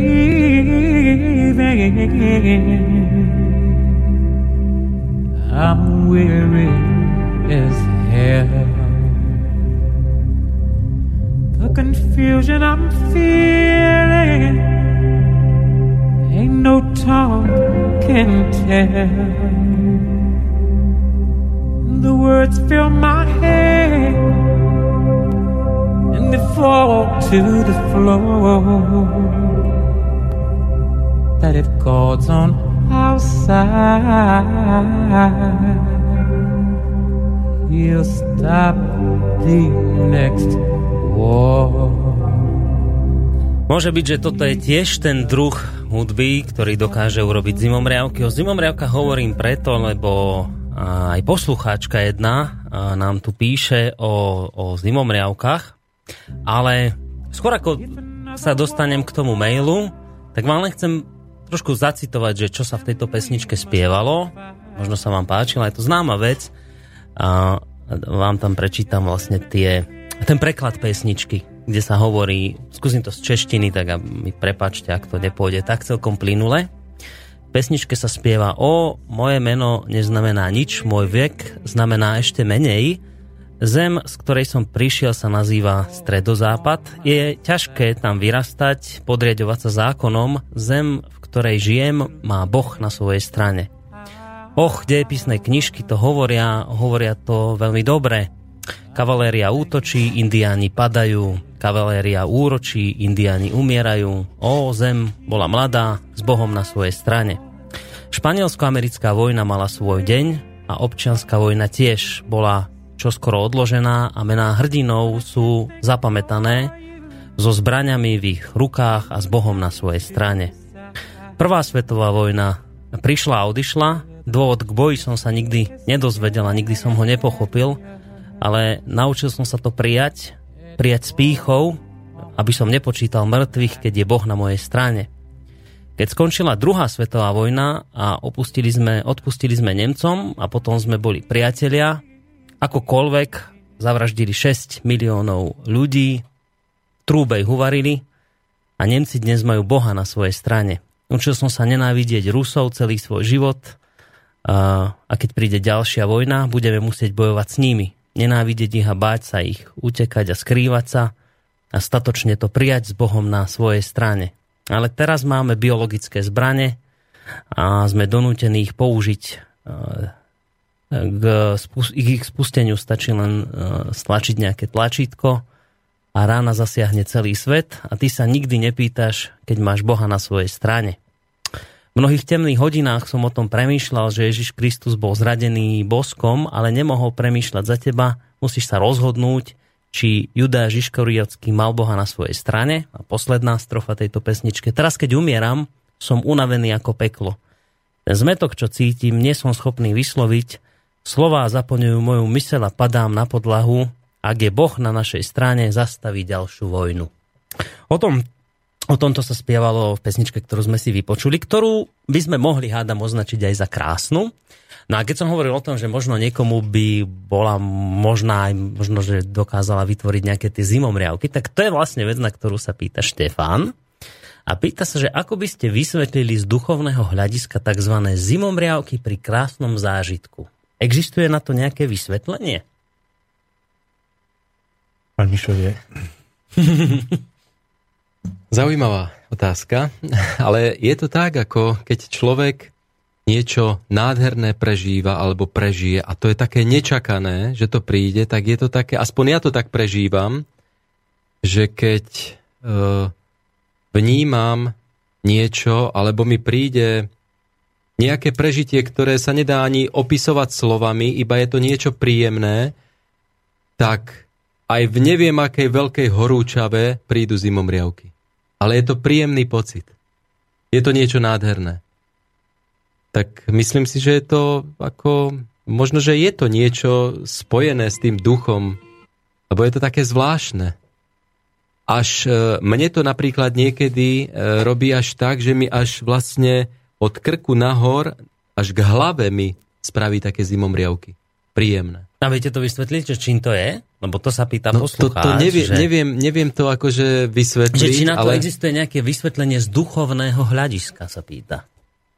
To neviem, ako vám no, povedať, ale... všetko vedieť, áno, to je úplne áno. v pohode. Však poďte, neviem, ja tiež napríklad neviem ale, a nehambím sa. Ale je to príjemný pocit. neviem ani ja. Alebo no. cít... Vy viete, pán Lajmon? Neviem, Dobre. Ale, ale, ale poviem vám, čo si myslím.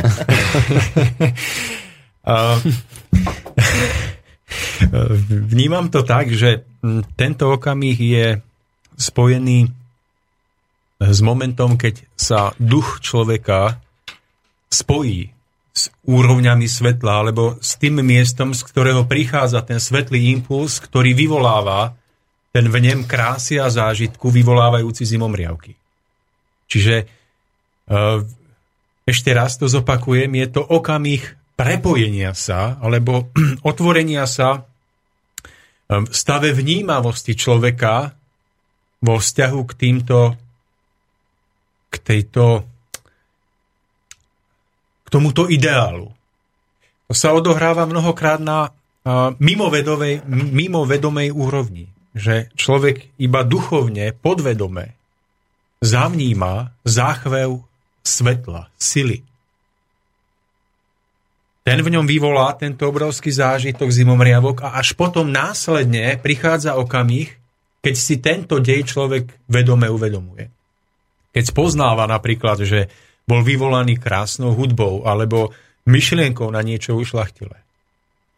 A duchovne usilujúci ľudia to prežívajú niekedy pri prežití pravej modlitby. Takže tento dej je spojený s otvorením vnímavosti mm-hmm. do nadpozemskej úrovne, kde, kde prichádza tá posila. No a dáme ešte jeden mail od Martina, lebo to je dobrý mail. Od tohto by sme sa mohli dostať k tej veci, ktorú som avizoval pred pesničkou, že by sme sa mohli na to pozrieť aj z takého spoločenského hľadiska.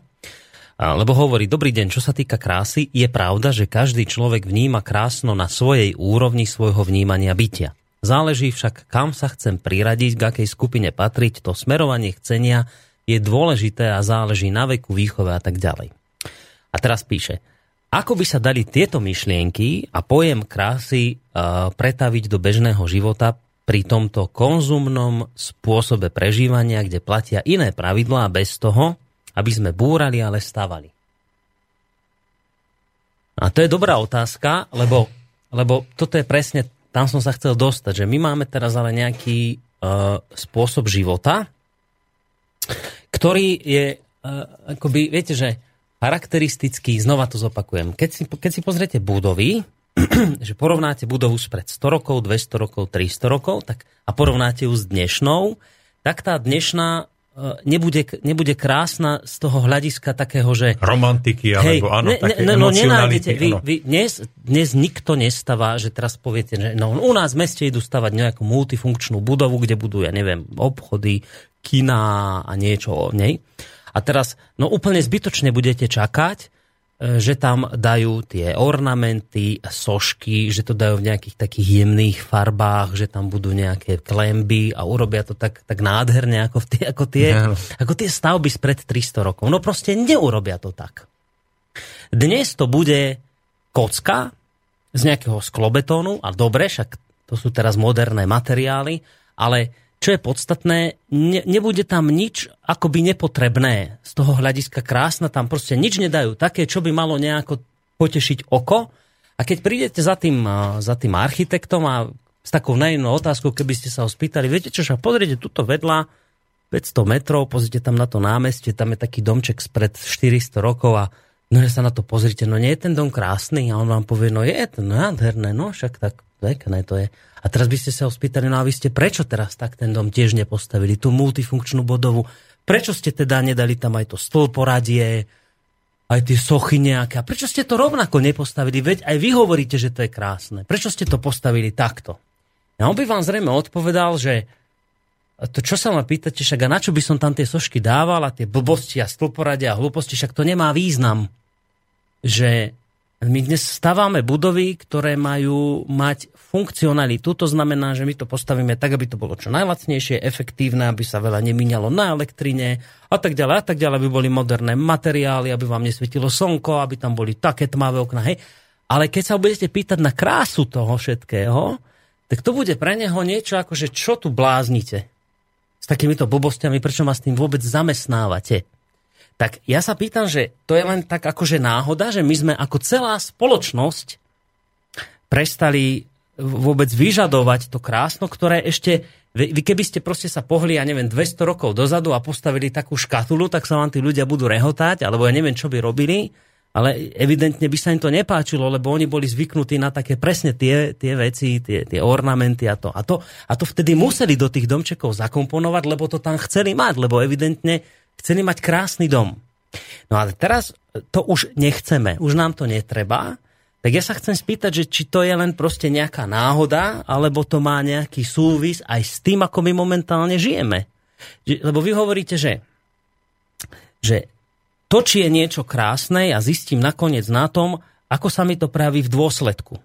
No a tu ja vidím teraz nejaký dôsledok, nejako, že, že žijeme individualisticky, že sa nám tu zvýšila kriminalita, že tu vidíme veľa takých tých negatívnych trendov spoločnosti, ktoré v minulosti neboli. A zároveň vidím ale aj, aj tie domy, ktoré sú proste len také kocky holé, tak sa pýtam, či to má nejaký súvis, či to súvisí aj so správaním ľudí, to, aké dnes máme napríklad architektúru, akú hudbu počúvame, či, sa to, či to aj, aj, aj spoločensky proste nejako je, je prepojené, či to sedí. Ja si myslím, že aj vtedy, akože ľudia aj v tých časoch, keď e, to bola, bola tá krása vlastne v tých budovách, keď žili, ja neviem, dajme tomu v roku 1800 a tak, kedy tá krása bola aj v odievaní, lebo tie odevy boli úplne nádherné, ušlachtilé, čisté, krásne. Dneska si to nevieme predstaviť tak sa ako odievať.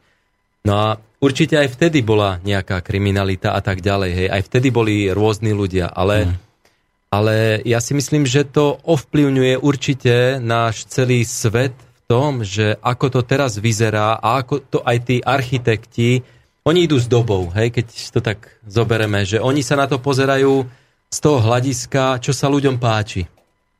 Ale vždy je niekto, ktorý takéto niečo vymyslel. Či už je to v odievaní alebo v čomkoľvek. On to dá ako niečo, čo on vymyslel, dá to ako reklamu a teraz e, je pár ľudí, ktorým sa to páči, lebo sú rovnorodí, sú na tej úrovni vlastne ako on. No a potom čoraz viac a viac ľudí, lebo zistia, že no veď aj oni si dali spraviť taký dom, tak aj my chceme taký dom a tak ďalej. Čiže ja v tom vidím veľký úpadok, duchovný úpadok vlastne, pretože niekedy vlastne keď tá krása v tých domoch, v tom odievaní a v tom ušlachtilom živote e, človeka. E, bolo to tak na takej vyššej úrovni, také niečo... Viete si predstaviť dneska napríklad to, že by človek sedel a teraz sa išiel najesť, ale najesť sa išiel ušlachtilo. To si ani nevieme predstaviť. Pozrieme na hodiny, nahádžeme to a ideme no, preč. No. Nula bodov, je to preč. A pritom aj v tom je krása. Vedieť sa nádherne najesť. No. Ale toto vedia už len ľudia, ktorí žijú, ktorí majú veľa peňazí, dajme tomu, a žijú na nejakej, ja neviem, nejakom chráme alebo niekde, hej, kde sú zvyknutí na takéto zvyky. Hej, že musia... také aristokratické no, maniere, keď majú. Trebárs, hej, alebo na, na nejakom hrade, hej, žije taký človek. Tak on, on toto dokáže alebo robí to. No ale v tom je tiež krása, v tom je nádhera.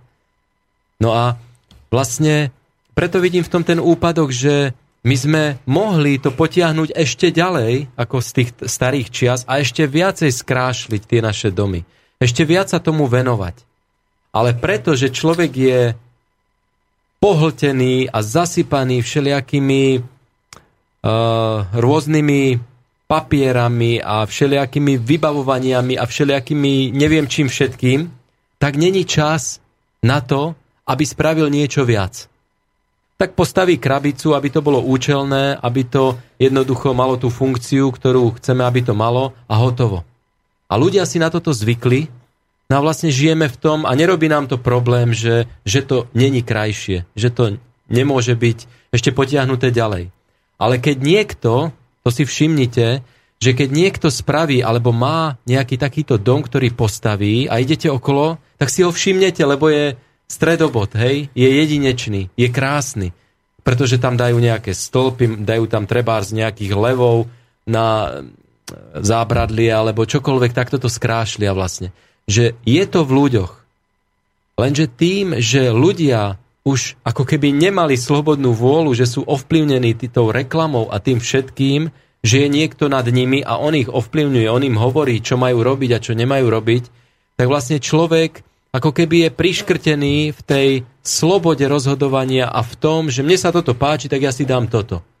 Málo je takých ľudí, ktorí si idú za tým svojim vedením alebo za tým, čo oni sami príjmú a to spravia. Väčšinou je to tak, že sú ovplyvniteľní. Nech je to akýkoľvek názor v čomkoľvek. Hej. Ako stretám sa s ľuďmi, lebo teraz e, opravujem, staviam dom vlastný, no a stretám sa s ľuďmi, že hovoria, že no a, ale to treba takto robiť, lebo takto sa to má. A viete ako? A ovplyvňujú v týchto veciach.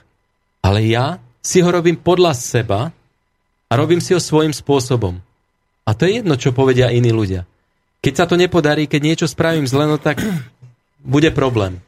Ale ja sa poučím, ja si mhm. zoberem aj z toho, čo iní ľudia dokážu. Že človek by to mal brať, mal by byť sám sebou každý, hej?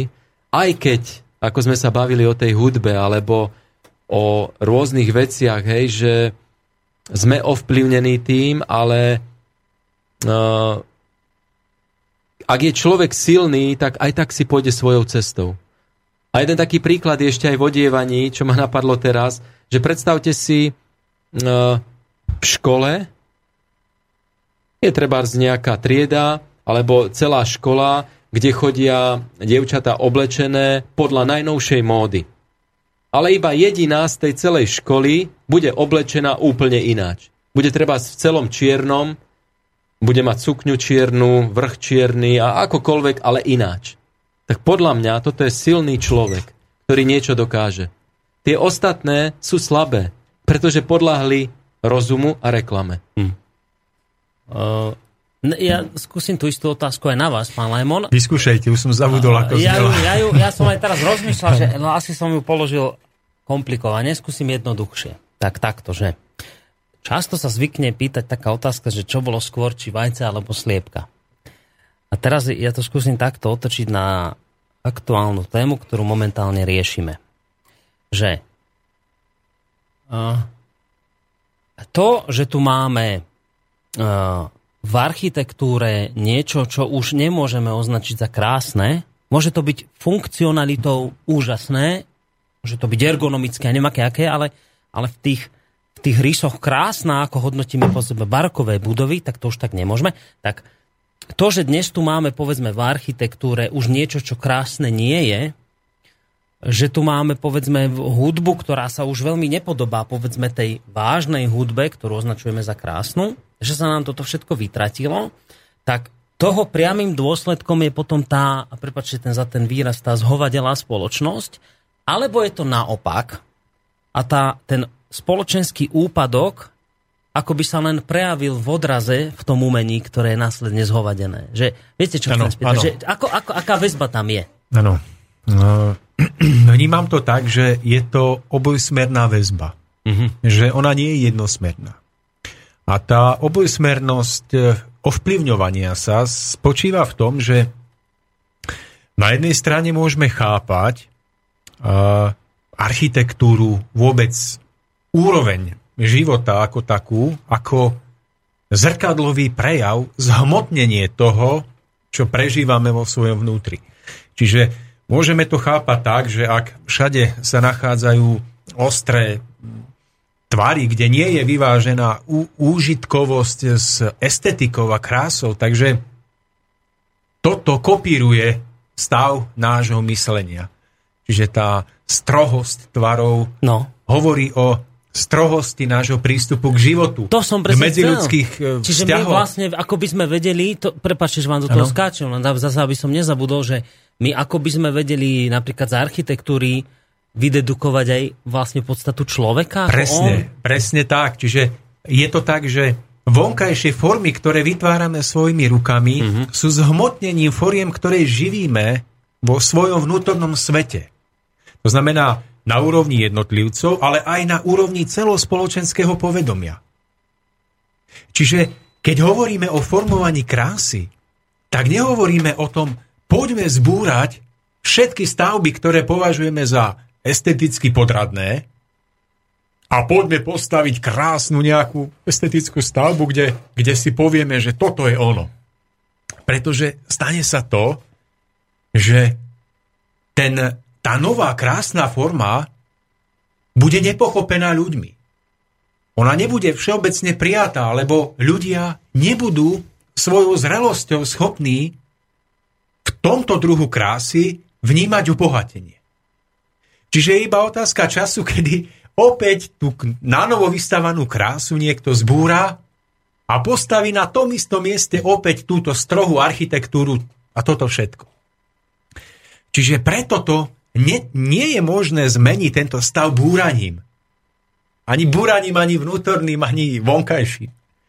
My potrebujeme pochopiť, že to, čo sme vytvorili na vonok, sme predtým vytvorili vo vnútri. Preto tá štúdia, o ktorej ste vraveli na začiatku, je pravdivá. Lebo to navonok sa s odstupom času formuje podľa toho, čo predtým vzniklo v našom vnútri. Uh-huh. A preto my nezmeníme tento stav zmenou vonkajších foriem, lebo tie formy sú živené a vznikli z nášho vnútra. vnútra. Čiže preto nestačí prísť z, z, ja neviem, zo samopalom a vystrieľať architektov a developerov, ako, lebo je to hlúposť. Lebo to má svoju oporu v zrelosti ľudí, ktorí to živia, ktorí to chcú. A teraz stojíme pred otázkou, tak ako ďalej? Čiže... A ja si myslím, že to ďalej spočíva v duchovnom prerode jednotlivcov, mm. ktorí opäť na novo pochopia, čo je zmyslom ľudského života. Je to iba úžitkovosť. To znamená, ten konzumný životný štýl, kedy urvem si z koláča koľko môžem a veď ten druhý, veď po mne potopa. Mm. Alebo žijem vlastne preto, aby som po sebe jednak niečo zanechal, niečo, čo bude zmyslom pre generáciu nasledovníkov a zároveň žijem pre niečo, čo mne samému dáva možnosť väčšnosti. Robí ma šťastný. A tu spočíva zlomový okamih, ktorý si musíme ako spoločnosť odpovedať. Prečo žijeme? A iba tá skupina ľudí, ktorá si na túto otázku zodpovie, že žijem pre nejaký vyšší ideál, pre niečo mocnejšie, než je moje telo, moje ja. Táto skupina ľudí sa stane prieplavom sily, ktorá bude opäť na zemi hrubohmotne formovať to, čo nazývame akože poznášajúcim, dávajúcim nádej krásu.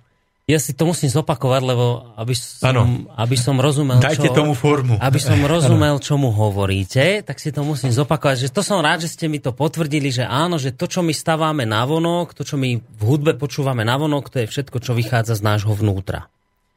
Tak to znamená, že, počkajte, to sa musím vážne zamyslieť, že to potom znamená, že keď dnes staváme budovy, ktoré nie sú vôbec pekné, ale sú funkčné, ergonomické, ano. racionálne, no tak to znamená, že oni sú preto také, lebo takí sme my, ľudia.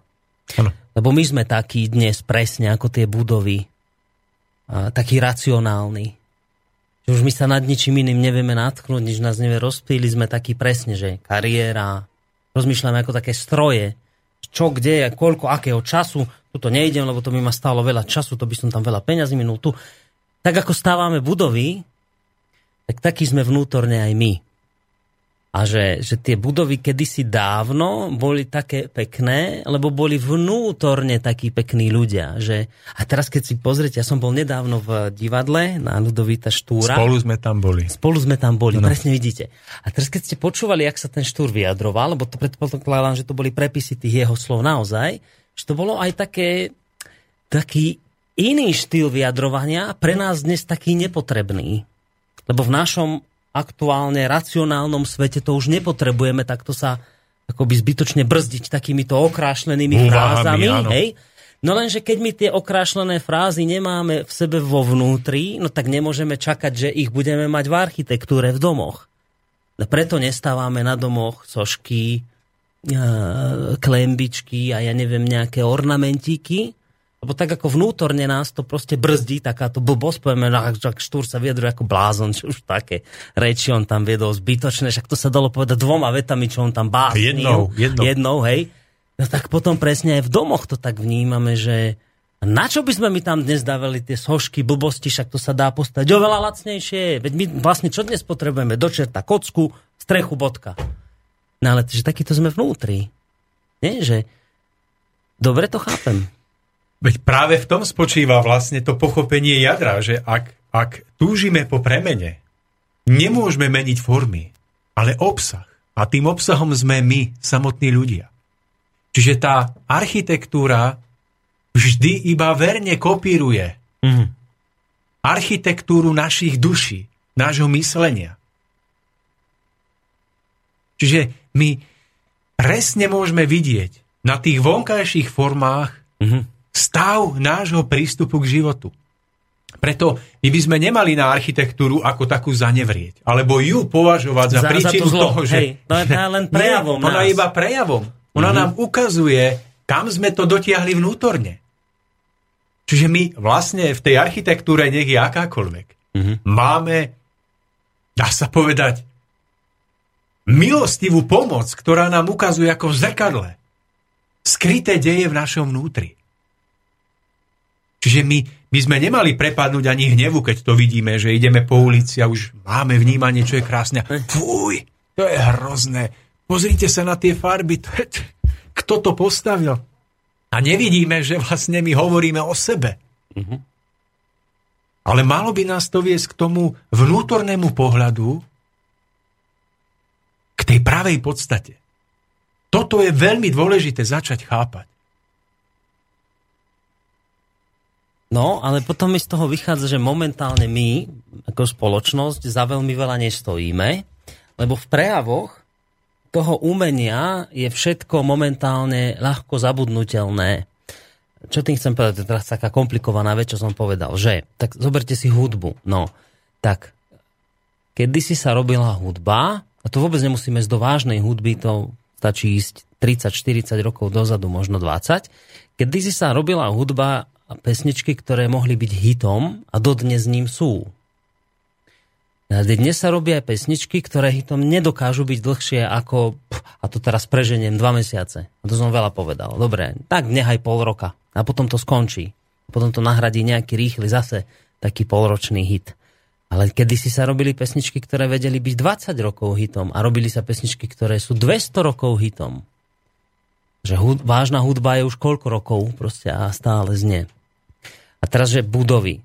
No, tak teraz máte tú krásnu sklenenú kocku a máte vedľa nej starú budovu tu s tými klembami a s tým všetkým. Teraz keď ste si mohli vybrať, že idete tam niekde stavať, no ktorú zbúrate? No tú kocku zbúrate. Tú starú necháte, lebo, lebo cítite, že tá má hodnotu.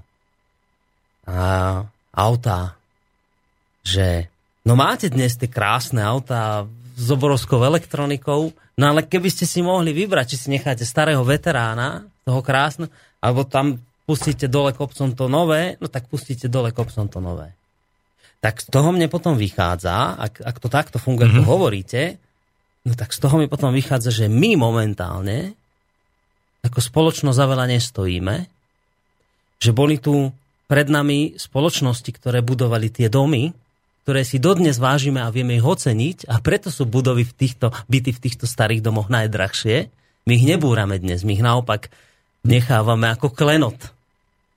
A preto tie staré auta, a to všetko, čo som tu povedal, hudba, lebo tie generácie pred nami zaviac stáli ako my dnes. Dalo by sa to takto chápať? Časti aj áno, ja, či lebo... nie som už nejaký veľký konšpirátor, ale mne to tak vychádza, lebo... V slobodnom lebo... vysielači môžete. lebo, lebo ja sa na to pozerám, že viete, že minule som tak na tým rozmýšľal, že bože, že keď príde nejaká generácia po nás, no budú oni môcť tieto odporné kockaté budovy od nás považovať za niečo nádherné, že podľa mňa to všetko vlastne zbúrajú, lebo to je hrôzo strašná vec a nechajú tu budovy staré raz tak. Že my proste ne, ne, nestaváme ani hudbu nerobíme, ktorá by mala byť nejaká dlhodobá a, a pre budúce generácie zachovaná. Že všetko je to presne také, aký sme aj my dnes. Taký o ničom, taký, taký nezachovania hodný. No, a to nie je dobré Ale má to, má to no svoje teraz... východisko a má to no. svoje východisko a môžeme chvíľku... No počkajte, ale najskôr no. mi toto povedzte, takže to môže byť tak, že sme taký momentálne, ešte predtým, ako mi poviete východisko, môže to tak byť, že sme taký momentálne nezachovania hodný? No tak vychádza to z toho, že áno, aj keď hm, ja sa snažím hľadať e, cestu vpred. Jednoducho je to stav, ktorý je, je faktický a je výzvou. Je výzvou k tomu, aby sme hľadali príčiny tohto stavu a hľadali riešenia, ktoré nám pomôžu. Pretože to, že my si formujeme vonkajší svet, je naozaj dokázateľné. Je to ovocie nášho chcenia, nášho nastavenia že keď je iba krása, ktorá stojí v protiklade s úžitkovosťou, je to niekam posunuté do jednej, jednostra- jednej strany. Ak existuje iba úžitkovosť, ktorá nemá doplnenie v tej estetickosti a krásy, je to opäť uletené. A my potrebujeme nájsť súlad medzi úžitkovosťou a krásou. Mhm.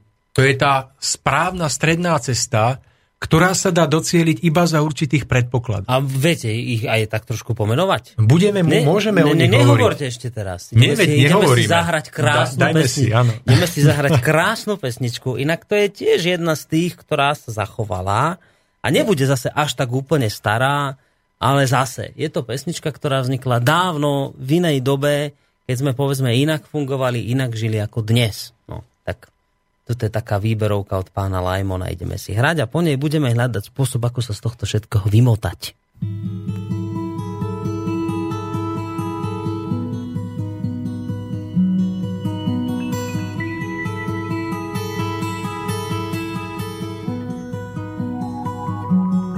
I am sailing, I am sailing home again. Across the sea. I am sailing stormy waters to be near you, to be free. I am flying, I am flying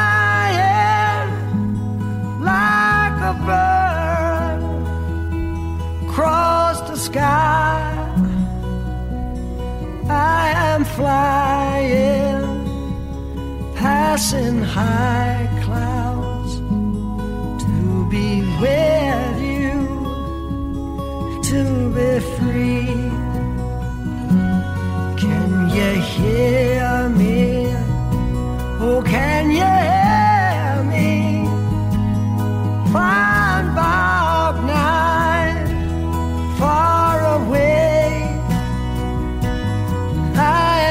crying, forever crying to be with you. Who can say? Can you hear me? Oh, can you hear me through the dark?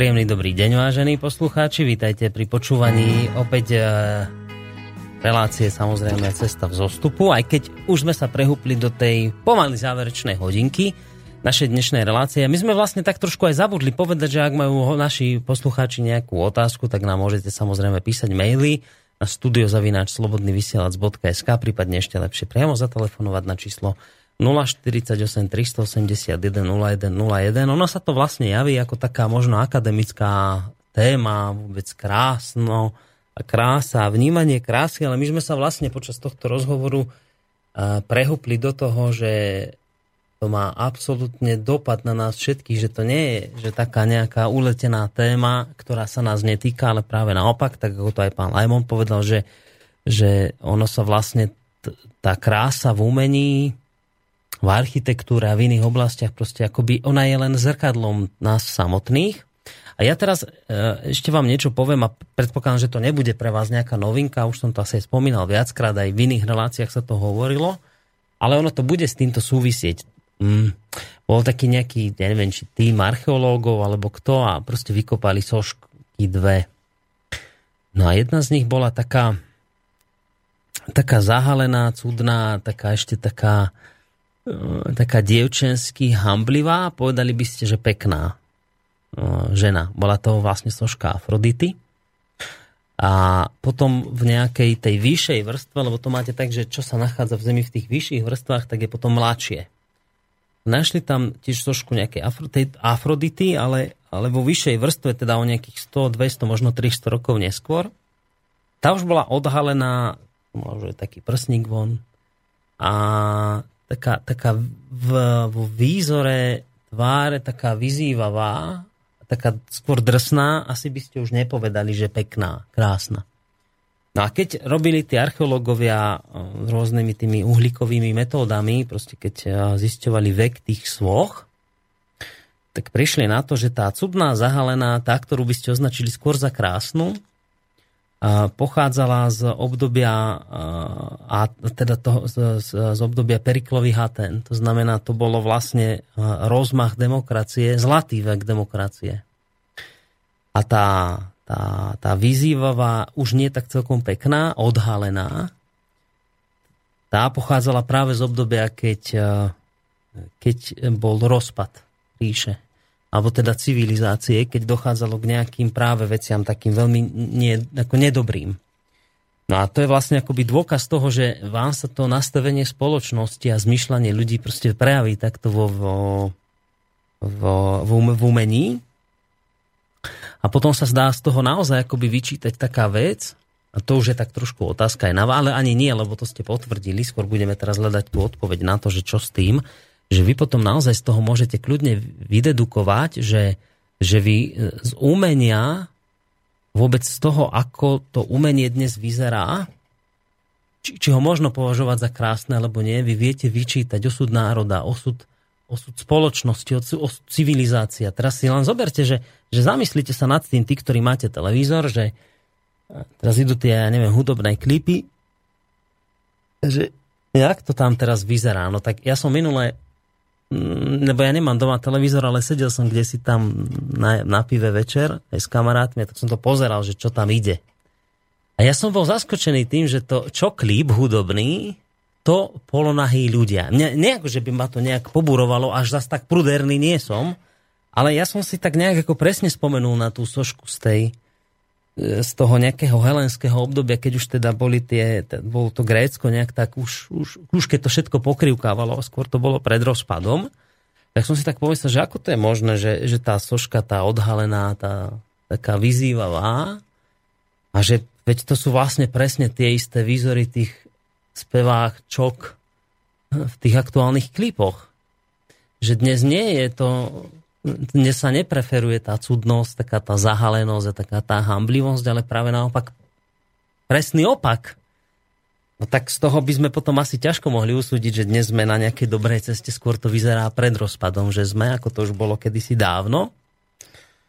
Možno keď po nás prídu o veľa rokov neskôr nejakí archeológovia, tak budú zisťovať, že čo sme my tu teraz pozerali na tých hardiskoch, budeme mať práve také zase odhalené. Už nie, nebudú to sošky, ale asi to budú hardisky na ktorých budeme mať nejaké filmy posťahované, kde sme teda pozerali hlavne také polonahé.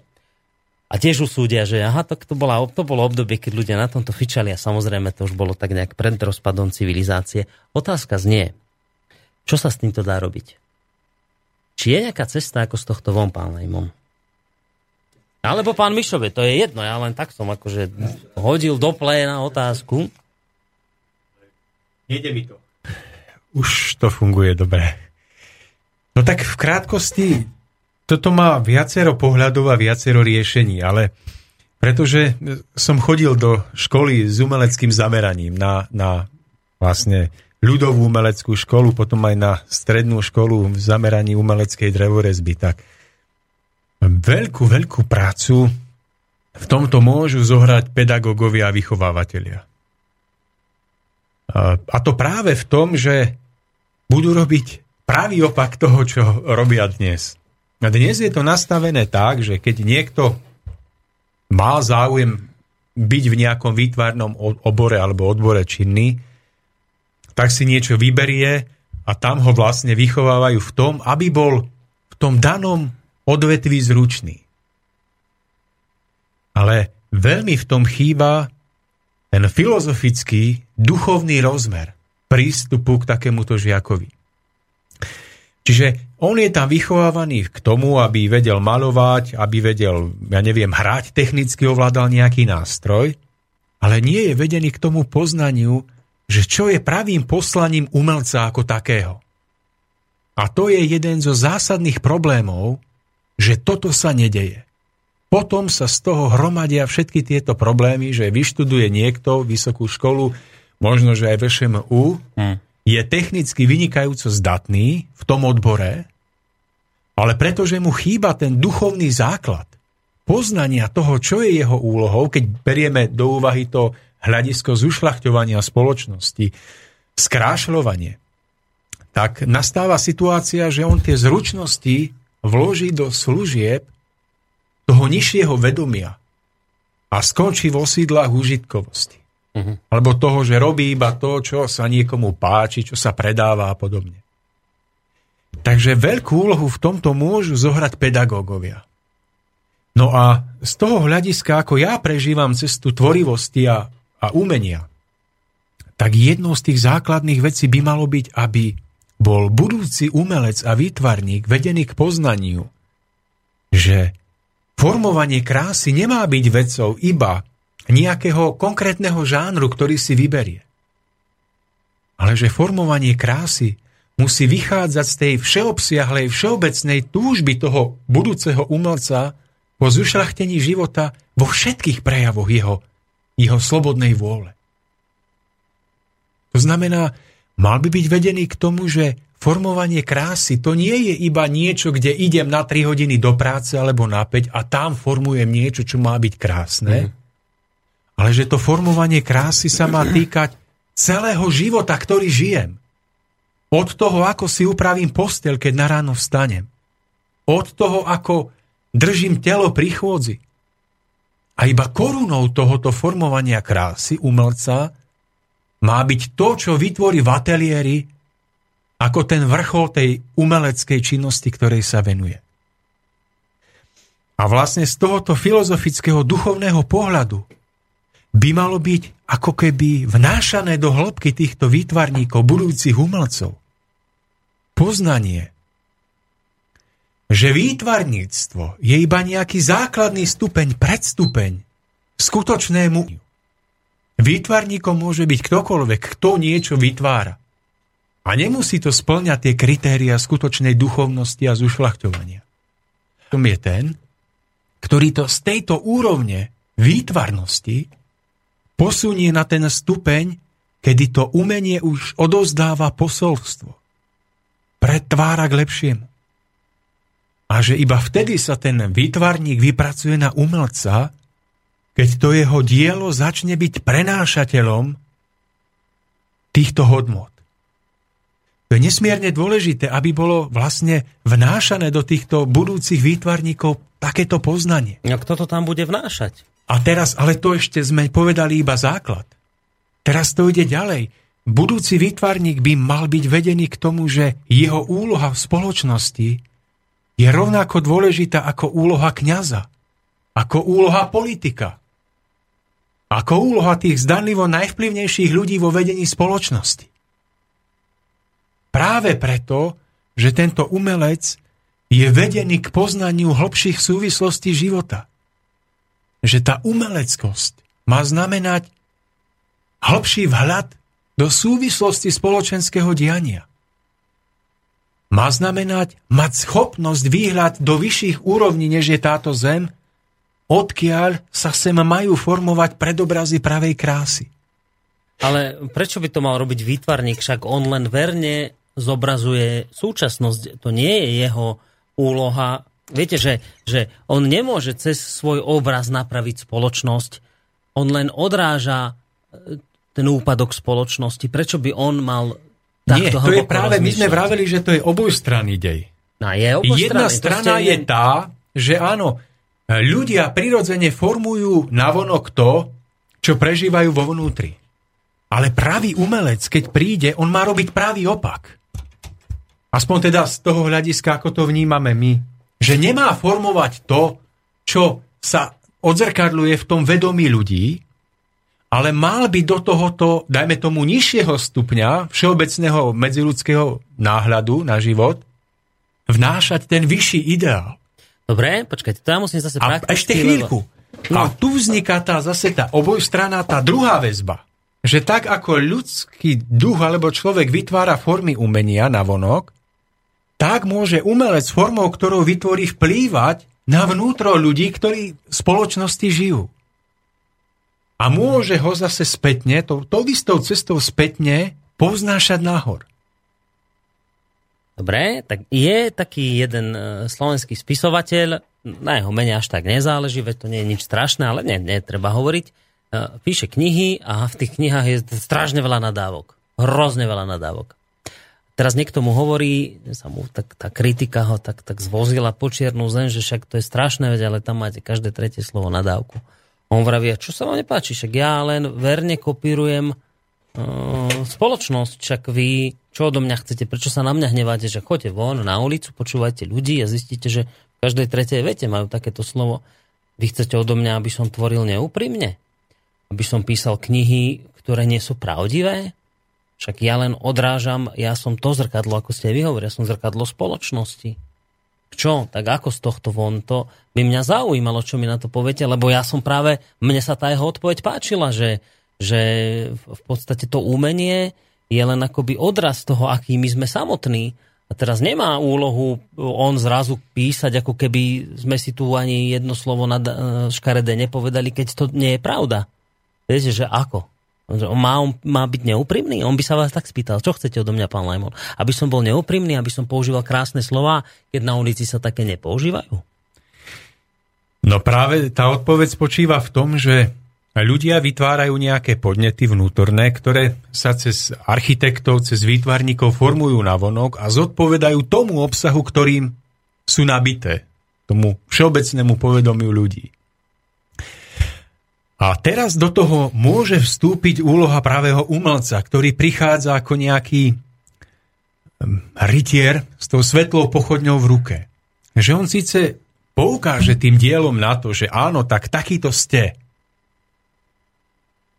ale ja, ja vám, ako ten umelec, hovorím akože teraz v jeho akoby osobe, ale ja vám ukážem aj to, akým máte byť. Kam to má smerovať. Čiže ten pseudoumelec, ten, ten falošný, poukáže iba na to, ako to je. A toto ľuďom spätne vtláča naspäť. Čiže ozrkadlí to, čo vníma a ukáže im to naspäť. A oni padajú ešte hlbšie. Až kým si niekto nepovie, fuj, to je odporné, to už nechcem. Ale tou vyššou úlohou umelca je to, že on to síce akoby odzrkadlí, ale poukáže na východisko. Čiže môžete mať aj film napríklad Schindlerov zoznam, alebo Titanic, alebo film, ktorý poukáže na niečo, čo bolo ťažké v nejakej historickej etape spoločnosti kde bude možno aj zabíjanie alebo nejaké utrpenie. Ale neskončí to iba pri nejakých vulgarizmoch a nadávkach, ale bude poukázané na to, aká dôležitá je hodnota ľudskosti. Ten pravý umelec dá tej realite pointu nového výhľadu. Uh-huh. Neuspokojí sa s tým, že veď majú to, čo chceli, veď majú to, čo žijú. Veď je to pravda. Ale ponúkne im ten výhľad, kam by to malo smerovať. Čiže, aby ste rozumeli, ten výtvarník by mal byť jednak odzrkadlovateľom toho stavu, ale na druhej strane by mal poukazovať na výhľad.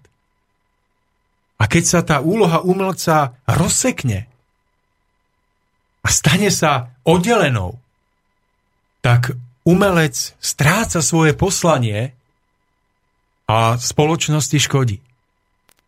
Dobre, keď, no dobre, ešte, ešte by som s vami o tom diskutoval chvíľu, ale dáme mail. Ale dobre počúvajte, lebo možno bude taký filozofickejšie zameraný od Milana. Tak, dobrý deň. Ježiš vraj povedal, neháčte perly sviniam, to nie, že ešte, ešte raz, že on to povedal, to musím ísť do bodky.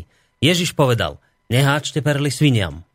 A čo si myslia hostia o tomto výroku v súvislosti s krásou? Ako sa majú tie svine sami dopracovať k pochopeniu perál, keď ich necháme samých na seba.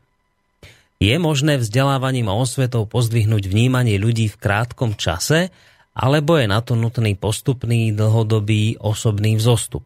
Ako vidia hostia dnes tak často proklamovaný vzostup ľudstva. Je to len zbožné želanie. Ak ste už o tom hovorili, ospravedlňujem sa. V podstate teraz o tom hovoríme. Tak to, to sa mi páči, to je dobrá zapeklitosť. Toto, že že Ježiš povedal, neháčte perly sviniam, no tak ako sa tie svine majú dozvedieť o perlách, keď im ich nemáme hádzať? No? Pán Mišo, vy idete. Idete vy? Nie, kľudne, poďte.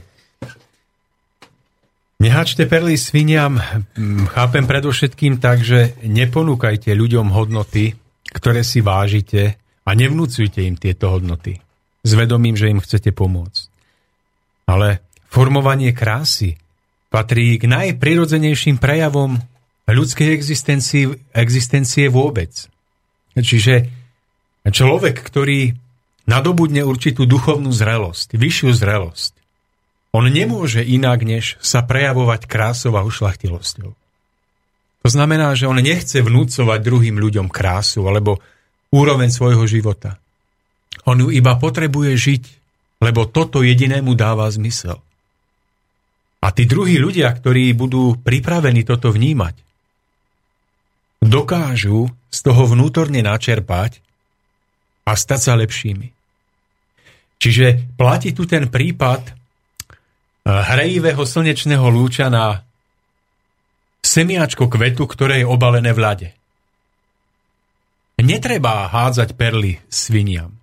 Treba nechať krásu opäť sa zrodiť, aspoň cez niekoľkých pravých umelcov alebo pravých ľudí a nechať ju pôsobiť do tej šedej masy našej spoločnosti. A ona môže vydať ten plod, že po určitom období ľudia začnú byť vnímavejší, jemnejší, slušnejší. A práve toto by malo nastať. Aby sme využili tú spätnú väzbu pôsobenia krásy na ľudí. Aby sme sa neuspokojili s tým, že je to tak a je to smutné, ako to je, ale že si uvedomíme možnosť presvetlenia tohto stavu cez pravú krásu. No, dobre, ideme na telefonát páni, uvidíme, že aká dilema, ťažká otázka, možno nie, možno áno, uvidíme, nám vylezie z telefonátu. Príjemný dobrý podvečer. Dobrý podvečer, tu je ešte pán z Handlovej. Rád by som konštatoval, že pán, váš pán host, Lajmon, nemá pravdu v tomto, čo teraz pred chvíľou hovoril pretože mnoho obrazov, mnoho hudobných diel nezobrazuje to idealistické, čo on tvrdí, že by malo. Napríklad taká Gvernika, vojnový obraz, mm-hmm. nikto asi do obývačky nezavesil. Mozartové dielo Requiem, smutná hudba, ktorá vlastne naplňa človeka takého, ktorý, ktorý, ktorý je v nejakom ťažkom životnom rozpoložení a tak ďalej a tak ďalej. A pritom tieto diela sú úžasné a vlastne ľuďom nastavujú zrkadlo, že pozrite sa, takýto sme. Takže vlastne aj tí autory, ktorí tvoria na základe toho, že nastavujú spoločnosti zrkadlo tým, že tvoria realitu taká, aká je, tak to robia správne.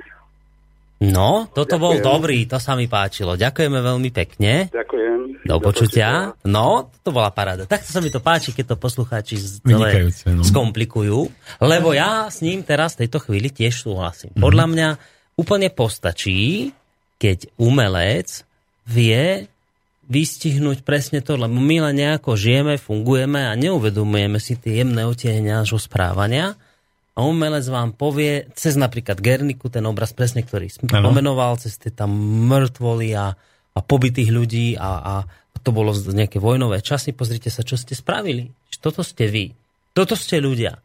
A teraz že zoberete si knihu do ruky a čítate toho slovenského spisovateľa a zrazu sa zrozíte do čerta, že to sa nedá čítať, to je sama nadávka. Ale taký ste, veď sa počúvajte, ak rozprávate. Nie je to už dosť?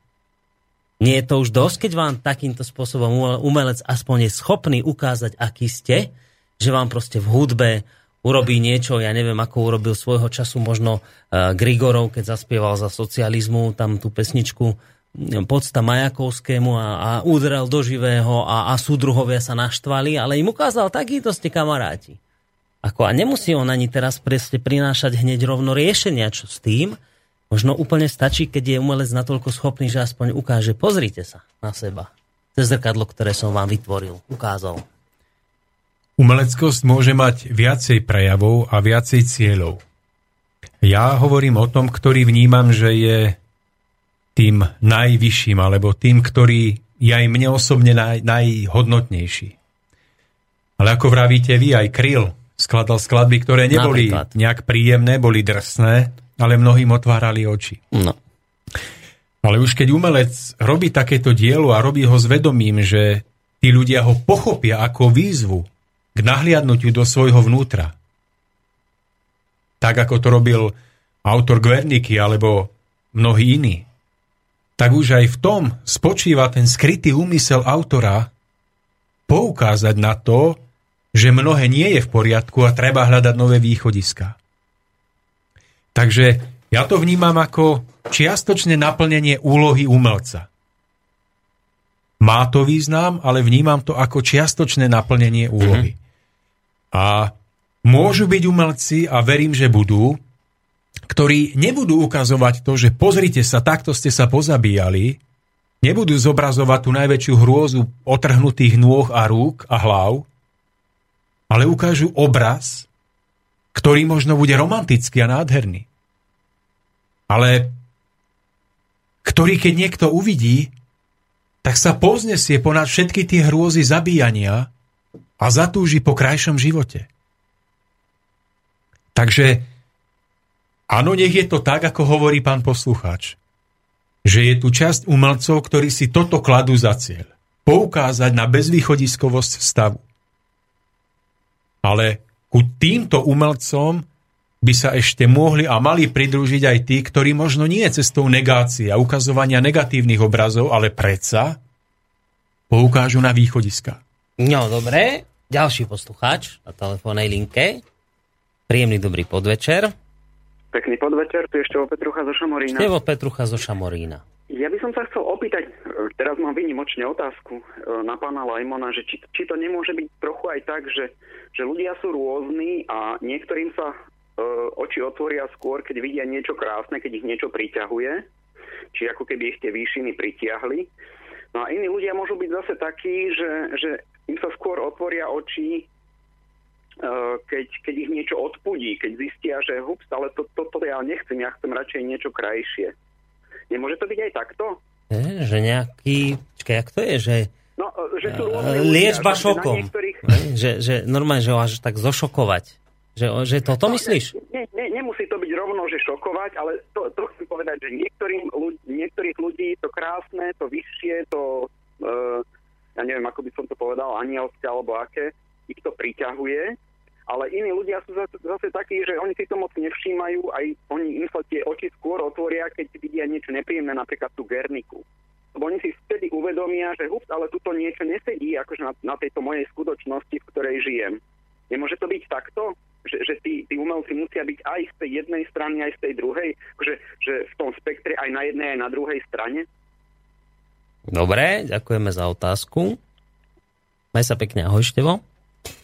A, no, pán Lajmon. Alebo aj pán Mišov je možno, lebo ten je už dlho ticho. Ten len hneď... On dostal otázku. Tak oh, sa z toho vykrútil už normálne bude musieť ja odpovedať, lebo už mi je ho ľúto, že musí Ale všetko nie, vedieť. Pohode. Aby viete, zase aby z neho nevyliezol z tejto relácie chrobák truhlík, že on všetko musí všetko vedieť. Je, no, to, sú, to sú nebezpečné prípady. Ja vám ano. znova opakujem, pán Lajmon, vy sa vôbec nehambite povedať, ja neviem, ako normálne neviem v tejto chvíli, keď neviete, neviete, nemusíte vedieť. Ja napríklad neviem, zase raz. Že no ja, som na ja, toto povedal? Ja, ja neviem, či viem, alebo neviem, ale mám taký názor. Dobre. Lebo názor môže mať, aj keď to neviem. Môžete, ale no, to je pravda. Mám taký názor, že tej hrôzy, toho nízkeho, toho násilia a vražd je tak veľa, keď si zapnete televíziu a kriminoviny a akýkoľvek seriál. Keď vôjdete do ulic, že aby toto isté ešte reprodukoval umelec a ponúkal to ľuďom, aby, aby im otvoril oči, tak je to nosenie dreva do hory. To je môj osobný pohľad. Čo nie je toho zabíjania dosť, keď ešte očakávate od umelcov, že vám to budú ukazovať v zarámovaných obrazoch? Čo vám to nestačí? No Veď umelec má byť nie. práve ten, ktorý prinesie do toho marazmu výhľad. Takže ja na otázku Štefana odpovedám, že ako ten najväčší kompromis, dobre, tak keď bude umelec, ktorý poukáže na to hrozné a bude v tom nejaká pointa výhľadu, tak áno. Keď vidíte Schindlerov zoznam a vidíte tamto utrpenie a nakoniec precitnete k poznaniu hodnoty ľudského života. tak to má význam. Ale ak je toto e, zabíjanie, kedy strieľajú do seba bez hĺbšieho významu, bez cieľa. Bez pointy. Bez pointy. A toto označíte za umenie, tak je to strašný úpadok. Dobre. Takže stále trvám na tom, že úloha umelca spočíva v prinášaní výhľadov, poukazovaní ciest a čiastočne to môže byť spojené aj s odkrývaním nedokonalosti spoločnosti, ale to je len druhoradý následok toho najvyššieho, čo umelec má vidieť. Ideál, ktorý je bežným ľuďom skrytý. Telefonát. Dobrý večer, alebo podvečer. Dobrý podvečer, tu je opäť Štefan Zanglovej. Ja súhlasím so Štefanom Petruchom tomto bode, čo hovoril, pretože umelci sú vlastne také neurologické body našej spoločnosti. A to, že zobrazujú to, čo aj pán Lajmon teraz pred chvíľočkou hovoril, že e, máme to v médiách a tak ďalej a tak ďalej, lenže to sú médiá, to je niečo iné keď to povie umelec e, svojou výpovedou, akokoľvek hudobnou, alebo malbou, alebo výtvarným umením, to je jedno, má to iný dopad. A preto si myslím, že e, umenie nám bolo dané preto, aby sme boli lepší. A budem trvať na tom, že to je nastavené zrkadlo. V každom prípade. Mhm. Ďakujem. Mm. Ďakujeme aj my veľmi pekne. Majte sa do počutia. Uh, Neviem, to je však dobre. Vy... A je to doplňujúci no. pohľad, veď nechajme to tak, ako v tej voľnosti pohľadov. Tak. Dobre, ja si myslím takto, že máme pol hodinku do konca relácie a máme ešte pre poslucháčov jednu dôležitú informáciu. Tak by sme to mohli spraviť takto, ak nemáte teda nič proti, tak by sme si dali zase takú pesničku, celkom peknú, je to že od Beethovena, ale zase, aby sme úplne neboli uh, zakonzervovaní v tých dobách minulých, tak to teraz urobíme tak, že to pekné sa dá previazať aj so súčasnosťou keď sa to urobí citlivo. Takže si pustíme jednu takú aktuálnu novú úpravu Beethovena a jeho 5 tajomstiev nejakých a potom budeme, nebudeme ani tak v tejto téme pokračovať, potom porozprávame poslucháčom, že čo sme si pre nich ako pripravili novinku. Dobre? Nech sa páči. Dobre, tak sedí vec, tak nás počúvajte samozrejme ďalej. Ale to neznamená, že nemôžete potom ešte po pesničke reagovať na našu tému. Samozrejme, že môžete, čísla si povieme, maily si povieme, alebo pesničke.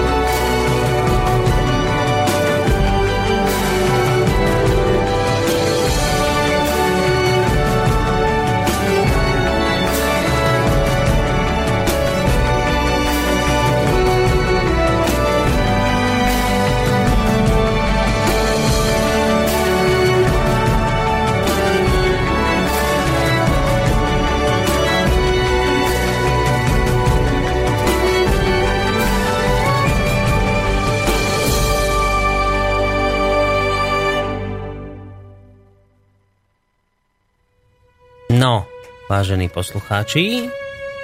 Tak sme sa vám prehupli, necháme si to takto pekne pod sebou znieť, prehupli do úplného v podstate záveru tej našej dnešnej témy, v rámci teda, ktorej riešime krásu, dôležitú, e, krásu, dôležitosť krásy, význam krásna pre život človeka.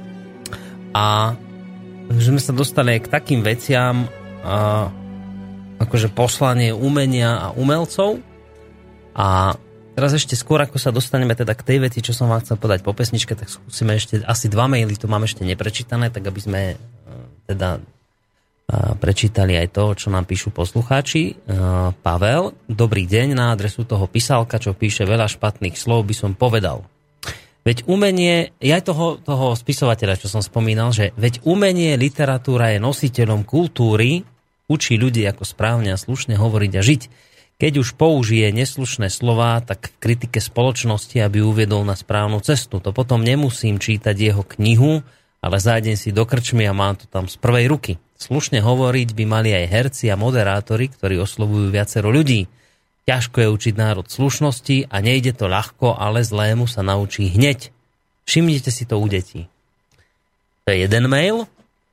A ešte túto zalovím, lebo ešte skôr nám prišiel a, od Dagmar, by sa nehnevala, že sme na ňu zabudli. Zdravím vás, pánové, ve studiu.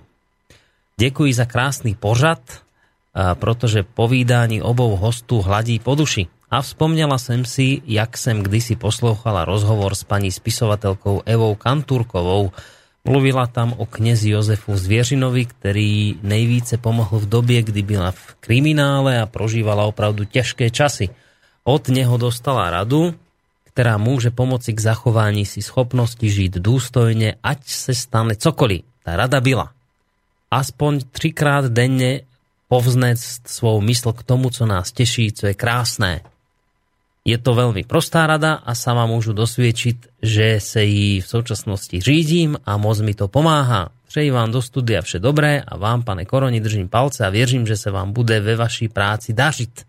No ďakujem veľmi pekne a od tohto by som ja vlastne mohol aj nadviazať. Vidíte, ani neviete, ako ste mi nahrali na smeč. že mne sa vlastne už ani tak veľmi v tejto relácii dariť nebude. Nie preto, že by som to nejako odmietal a nechcel, ale ja som si vám povedal takú nejakú vec, že jak ja toho pána Lajmona tu počúvam, samozrejme aj s pánom Mišovie, a už vlastne tých počúvam rok a pol, tak som si povedal, že podľa mňa už oni urobili taký konkurs na to, že by sa mohli posunúť z tej hostovskej stoličky na stoličku moderátorskú. No a tak som si povedal, že im to skúsim navrhnúť, že či by neskúsili túto reláciu už aj tak moderátorsky, ale respektíve pod takou moderátorskou taktovkou, poňať. No a odpoveď znela ako pán Lajmon? Že to vyskúšam. Že to teda vyskúšate. To som veľmi rád a to sa mi páči, že teda sa týchto víziev nebojíte. A že teda by sme to skúsili urobiť tak, že ja by som sa postupne, respektíve už tej ďalšej relácie z týchto relácií postupne stiahol, až stiahoval a teda by som vám tu uvoľnil miesto tak nám skúste tak povedať možno tak, že, že na čo by sme sa tu mohli tešiť? Aké témy pripravujete možno do budúcna? Už ste nad tým rozmýšľali? Áno, zatiaľ to nie je úplne jasné, ale zmyslom týchto relácií by bolo aj naďalej udržiavať v rámci slobodného vysielača túto líniu relácií s duchovno-spoločenským obsahom. Čiže nezostať iba na rovine rídzo spoločenských vecí a iba rídzo akoby tých duchovných, ale hľadať prepojenie medzi duchovným poznaním a praktickým životom uh-huh. ľudí. Takže toto je jedna z tých najväčších víziev a za týmto účelom uvažujeme s pánom Mišovie nad tým, kto by mohol prísť ako host. A už máte nejaké také zhruba mená, aj môžete povedať vôbec, lebo viete, môžete povedať, že nemôžete povedať. No tak máme niečo v pláne, ale tí ľdia ešte o tom nevedia. Tí, ktorých tu chceme pozvať. No tak sa aspoň dozvedia, však no, povedzte. No, to by práve nebolo, lebo Aha. Uh, som mal spolužiaka na strednej škole, ktorý si mal pozvať e, priateľku na Stužkovú a všetci o tom v triede vedeli, iba ona nie. Takže, no máte zlú takže skúsenosť, ne, ne, nechceme bojíte, zopakovať no? túto situáciu, takže máme výhľady a plány, ale v každom prípade mm, mali by to byť ľudia, ktorí nepodliehajú nejakej dogmatickej výlučnosti. V tom smere, že napriek tomu, že budú hovoriť o duchovnom rozmere života, tak nepodliehajú tej fanaticko-sektárskej nejakej takej forme, že mm, všetko vedia najlepšie a hmm. všetkých budú učiť, ako to je a kto to tak nechápe, ako oni, tak je zatratený. Takže uvažujeme nad ľuďmi, ktorí budú mať ten nadhľad a budú naozaj ponúkať chlieb miesto kamenia. No a boli by sme radi, aby táto relácia si udržala ten komunikatívno-diskusný štýl, aby to nebola iba nejaká jednostranná prednáška niekoho, kto príde, ale aby to bola interaktívna diskusia, kde e, ja budem možno, alebo s pánom Mišov je v tej úlohe takého advokáta proti. Oh. A, a vlastne, no nechcel som to tak povedať, ale advokáta proti, aby sa vykryštalizoval ten pravdivejší pohľad na danú tému. Uh-huh. Takže ja vlastne budem úplne na začiatku novej činnosti moderátorskej, takže bude to možno, že trošičku aj zakopávanie a neistota z počiatku, ale sme ľudia a budeme sa učiť aj na svojich chybách, aby v tom bola úprimnosť a, a ten posun. No a keď hovoríme o úprimnosti, tak samozrejme treba dodať, že tieto veci samozrejme súvisia aj s aktuálnou situáciou rádia.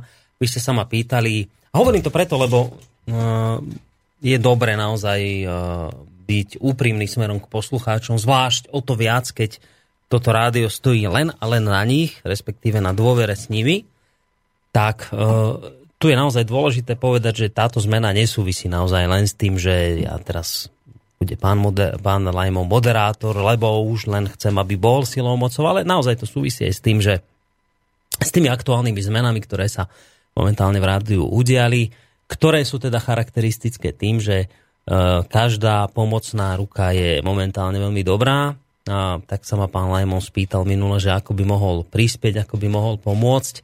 A toto mi príde ako istá dosť, dosť podstatná a významná forma pomoci z jeho strany ak teda budete môcť tieto témy a tieto relácie si tak nejak zobrať pod vlastnú taktovku, ja sa tým pádom budem môcť možno posunúť do nejakých iných časov a tým pádom nám personálne veľmi pomôžete. Tým vlastne všetkým, čo teraz hovorím, sa vám chcem tak trošku nešikovne ako strbate poďakovať. O to mi teraz v tejto chvíli ide. Takže si to veľmi vážim, že ste sa do takéhoto niečoho pustili, lebo uvedomujem si, že keď človek s tým nemá nejakú hlbšiu skúsenosť, alebo len ak nejakú skúsenosť, tak skôr z toho hostovského hľadiska, že to nie je úplne jednoduché a aj človek cíti pred tým veľkú zodpovednosť samozrejme.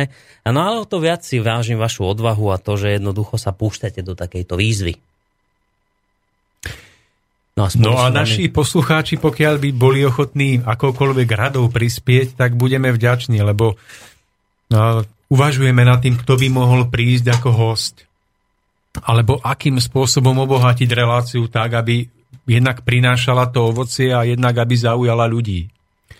Takže na tej stránke www.bart.sk, ktorá je momentálne v, pre, v prerábke, mm-hmm. ktorá bude až onedlho spustená, tak tam je mailový kontakt, kontakt, e, kde môžu písať podnety.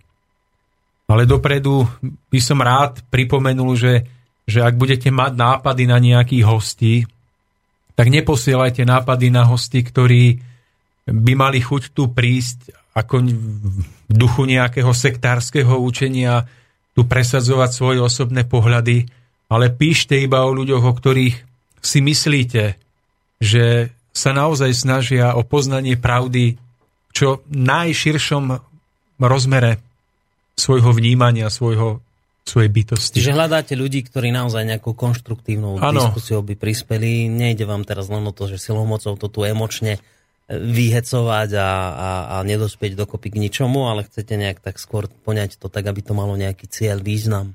Aby to bolo hlavne v tom naladení, ktoré sa snažíme, že aj keď to bude niekedy možno mm, vrieť tu, ale aby to bolo to vrenie bez nejakej nenávisti alebo bez nejakého odsudzovania sa navzájom, aby, aby ľudia cítili, že táto relácia im dáva aj radosť že možno to nebude to také buddhistické močanie alebo ten, ten pohľad na pokojnú hladinu jezerní a že to niekedy bude tu rozvoľnené, ale že je to v tom duchu dobrá. Mm-hmm. Takže aby, ak majú niekoho, kom vedia, tak môžu písať. No vy konec koncov máte skúsenosti, hoci ja som to teraz tak povedal, že, že je to isté veľmi ťažké pre vás aj náročné posunúť sa z tej stoličky, kde sedíte teraz túto za túto techniku a vlastne za moderátora.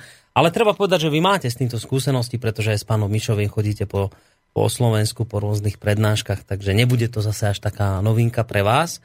Pán Mišovie, môže sa pán Lajmon aj na vašu pomoc spolahnuť? Myslím teraz ako v tej moderátorskej. No. Viete, lebo môžete byť aj dvaja moderátori kľudne. Že? No neviem, ako by to dopadlo, ale Dobre. pravdepodobne asi len pán Lajmon bude. Lebo to mm-hmm. ja by som mhm. to tam nezvládol, určite. Mm-hmm. Ja nie. Prečo myslíte, že ženko komplikované? Tak ja mám taký iný štýl trošku rozhovorov, ne, skôr nebudeme, na tých prednáškach také Nebudeme inakšie. vás do toho lámať, nebudeme ho. Ako pomoc pomôžem určite, ale možno v iných veciach. Ale toto Zháňaní hostí by vám mohlo byť na pomoc. Ako pán Mišovie má veľmi široký záber a hlavne, hlavne niekoľkoročné skúsenosti, napríklad so zdravou výživou a s takým prirodzeným životným štýlom. Takže pokiaľ by bol pán Mišový ochotný, kde by naozaj sme dohlbky rozobrali jeho skúsenosti, ktoré mal v oblasti zdravia, s inými ľuďmi, lebo možno, že sám povie, že čo predáva, čím sa živí. A keď o tom hovoríme spolu, tak to je neuveriteľné množstvo zážitkov a skúseností, ktoré má priamo z praxe, aj s alternatívnou medicínou. Takže, mm. Takže nemusí sa to prioritne týkať do budúcna teda len tých duchovných tém, ale môže to ísť aj po takýchto skôr praktickejších veciach, možno zdravá výžia, takéto veci. By a tak to skúsili... má spojitosť. To má spojitosť vlastne. Tá to sú vzájomne prepojené veci? A duchovné, určite. Jedno s druhým vlastne je prepojené a musí to byť spolu. Pokiaľ to človek tak bere, no. A už máte aj nejakého prvého hostia, možno vymysleného? Nemusíte hovoriť len, že či už máte takého, viete, že... Tak pán Mišov je jeden na vlastne celú túto stravu, a, lebo nebude hovoriť iba o tom, čo prečítal, ale hlavne o tom, čo videl na ľuďoch. A druhá vec je, že mám už aj predstavu o tom, že by tu mohli byť dvaja, traja pravidelní hostia, ktorí mm. by mhm. si viedli nejakú obsahovú líniu, s tým, že v tej pravidelnej periodicite by raz mesačne, keby sme boli dvakrát mesačne, tak každý z nich by mohol jedenkrát za mesiac mať ten svoj blog. Mm-hmm. Ak by to bolo iba raz za mesiac, tá naša relácia, ak by tu nebol ten priestor na to, tak by sa striedali, čiže každý z nich by bol raz za mesiac. Možno ešte medzi tým by sme si dali nejakú reláciu takú, ktorá by nemala pravidelnosť, že by tu niekto jednorázovo prišiel. Je a... dobre, je dobre mať naozaj široké spektrum hostí, aby to nebolo stále Aby to nebolo nejaké monotónne. Takže... A ak vám teda môžem poradiť, tak možno by bolo dobre vymýšľať do budúcna aj témy, ktoré sú také, viete, dilematické v zmysle tom, že naozaj sú rôzne pohľady na to a teraz hľadať tú cestu, že, že takýto názor, dobre, ale potom aj takýto názor na to je a a toto sú veci, ktoré by mohli do budúcna, myslím, že celkom zafungovať. Tak práve, tak práve toto je taká veľká výzva a radosť. E, ja som si niekoľkokrát v živote tak povedal, že pracujem, kde pracujem a potom som si tak v duchu povedal, že je, ten pán Koroni má tak dobrú prácu. že to, je, to musí byť tak príjemné sa tešiť na večer na nejakého hostia, s ktorým diskutujete, ktorý niečo, ja neviem, prežil, pozná, a, a idete si ho tam podať, alebo v tom dobrom, že on vám niečo povie, no? porozprávať, alebo bude to také, že, že si poviem v duchu, ani by ma to nemuselo živiť, ale môcť to prežiť takto v živote, že sa tešiť na takúto reláciu, tak no ako sme vraveli s pánom Mišovie, tak pozor na myšlienky, lebo no to sú som veľmi sa chcel presne plodné. spýtať, že myslíte, že to nie je len taká náhoda, že sa to nakoniec splnilo? Lebo ja som teda nevedel o týchto vašich, to sa priznávam, o týchto vašich takých uh, pocitoch, že teda ste potom nejak túžili. Naozaj som to nevedel. Takže myslíte, že môže v tom niečo byť také niečo v tom, viete, že niečo je nad nami a toto zariadilo? Keď Nie, to, to je tak, chceli? že človek si povie, jej, že toto je krásne. Toto tu, toto tu je, toto tu môže byť nádherné. A náhle necháte to tak, neriešite to. A s nejakou obkľukou, za takých okolností, ako vôbec ani nepredpokladáte, ani neviete, tak sa to stane. Mm-hmm. Pritom to bolo zaujímavé, že toto ste ponúkli vy tú možnosť. No. Že to bolo ako, že z vašej strany ponúknuté a naplnenie niečoho, čo niekde v podvedomí driemalo. A čo ste mi vy ani a nepovedali nie, predtým. Ale že aké to je pekné, keď môže človek s niekým viesť dialog. Otvorene, bez strachu. Že to, to je niečo nádherné a to ľuďom potom dáva viac, ako keď iba jeden hovorí o tom, čo, aký má názor. Mm.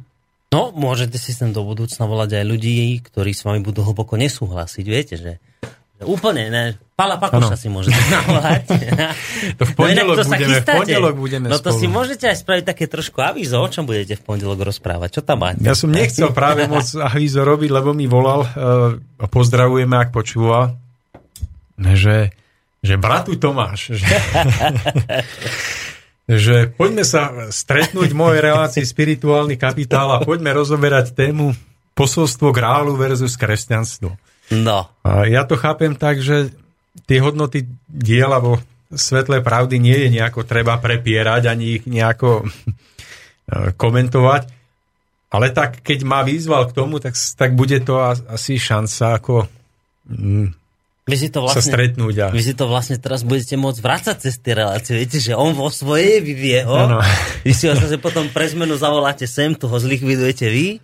To je zaujímavé. Vy ste boli dobrá dvojica, aj na spoločnú reláciu sa mi vidí.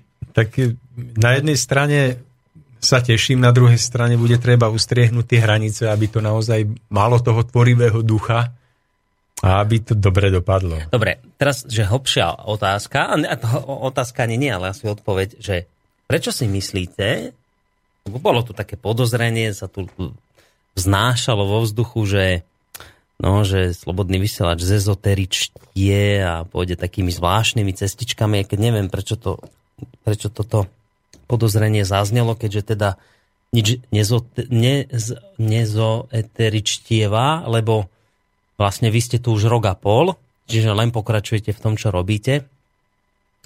Čiže žiadna nová takáto relácia nevzniká, len to bude pokračovanie toho, čo tu bolo doteraz. Ale čo sa chcem spýtať je, že, že, že prečo sú podľa vás tieto témy, ktoré sa chystáte rozoberať, dôležité?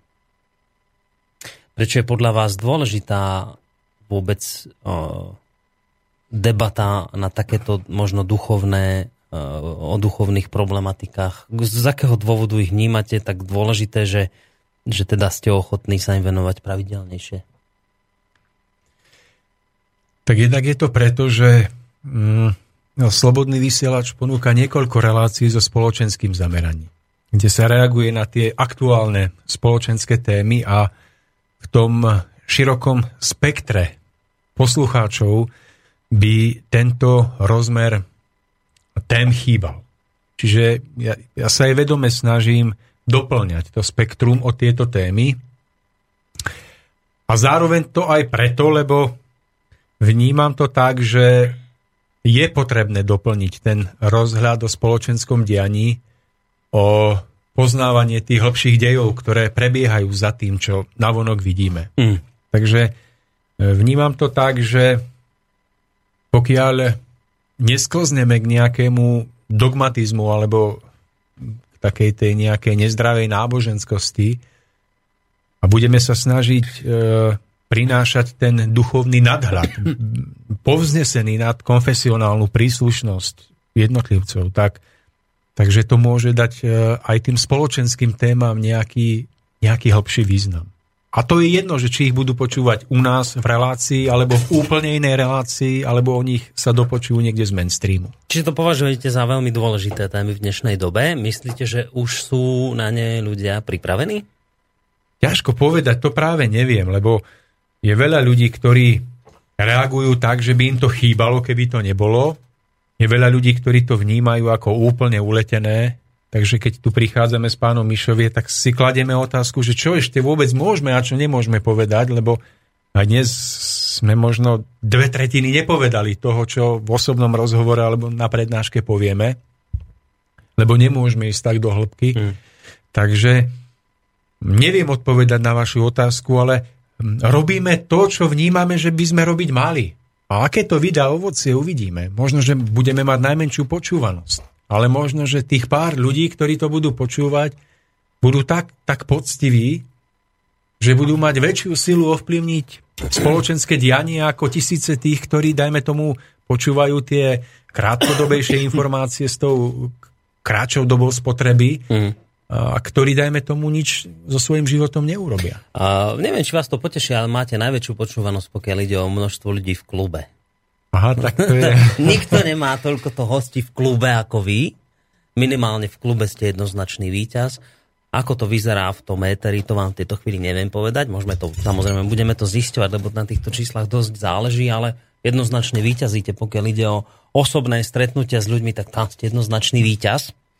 Um, tak nič, no, mne teda ostáva len veriť, že to, že vás sa vám bude dariť, ale čo chcem povedať je, že ja som mal teraz vo štvrtok reláciu s pánom Armanom, neviem, či počúvate sem tam. Sem tam, áno.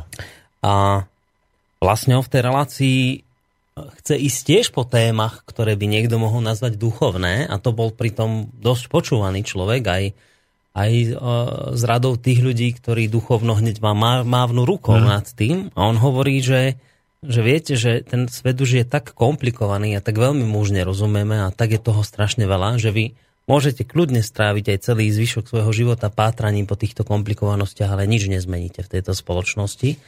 Lebo keď aj akoby na, na nejakom poli zvýtazíte, tak outnete tomu drakovi hlavu, tak na tom mieste vyrastú ďalšie dve a nakoniec prídete v starobe na to, že sa vám dokopy nič nepodarilo zmeniť.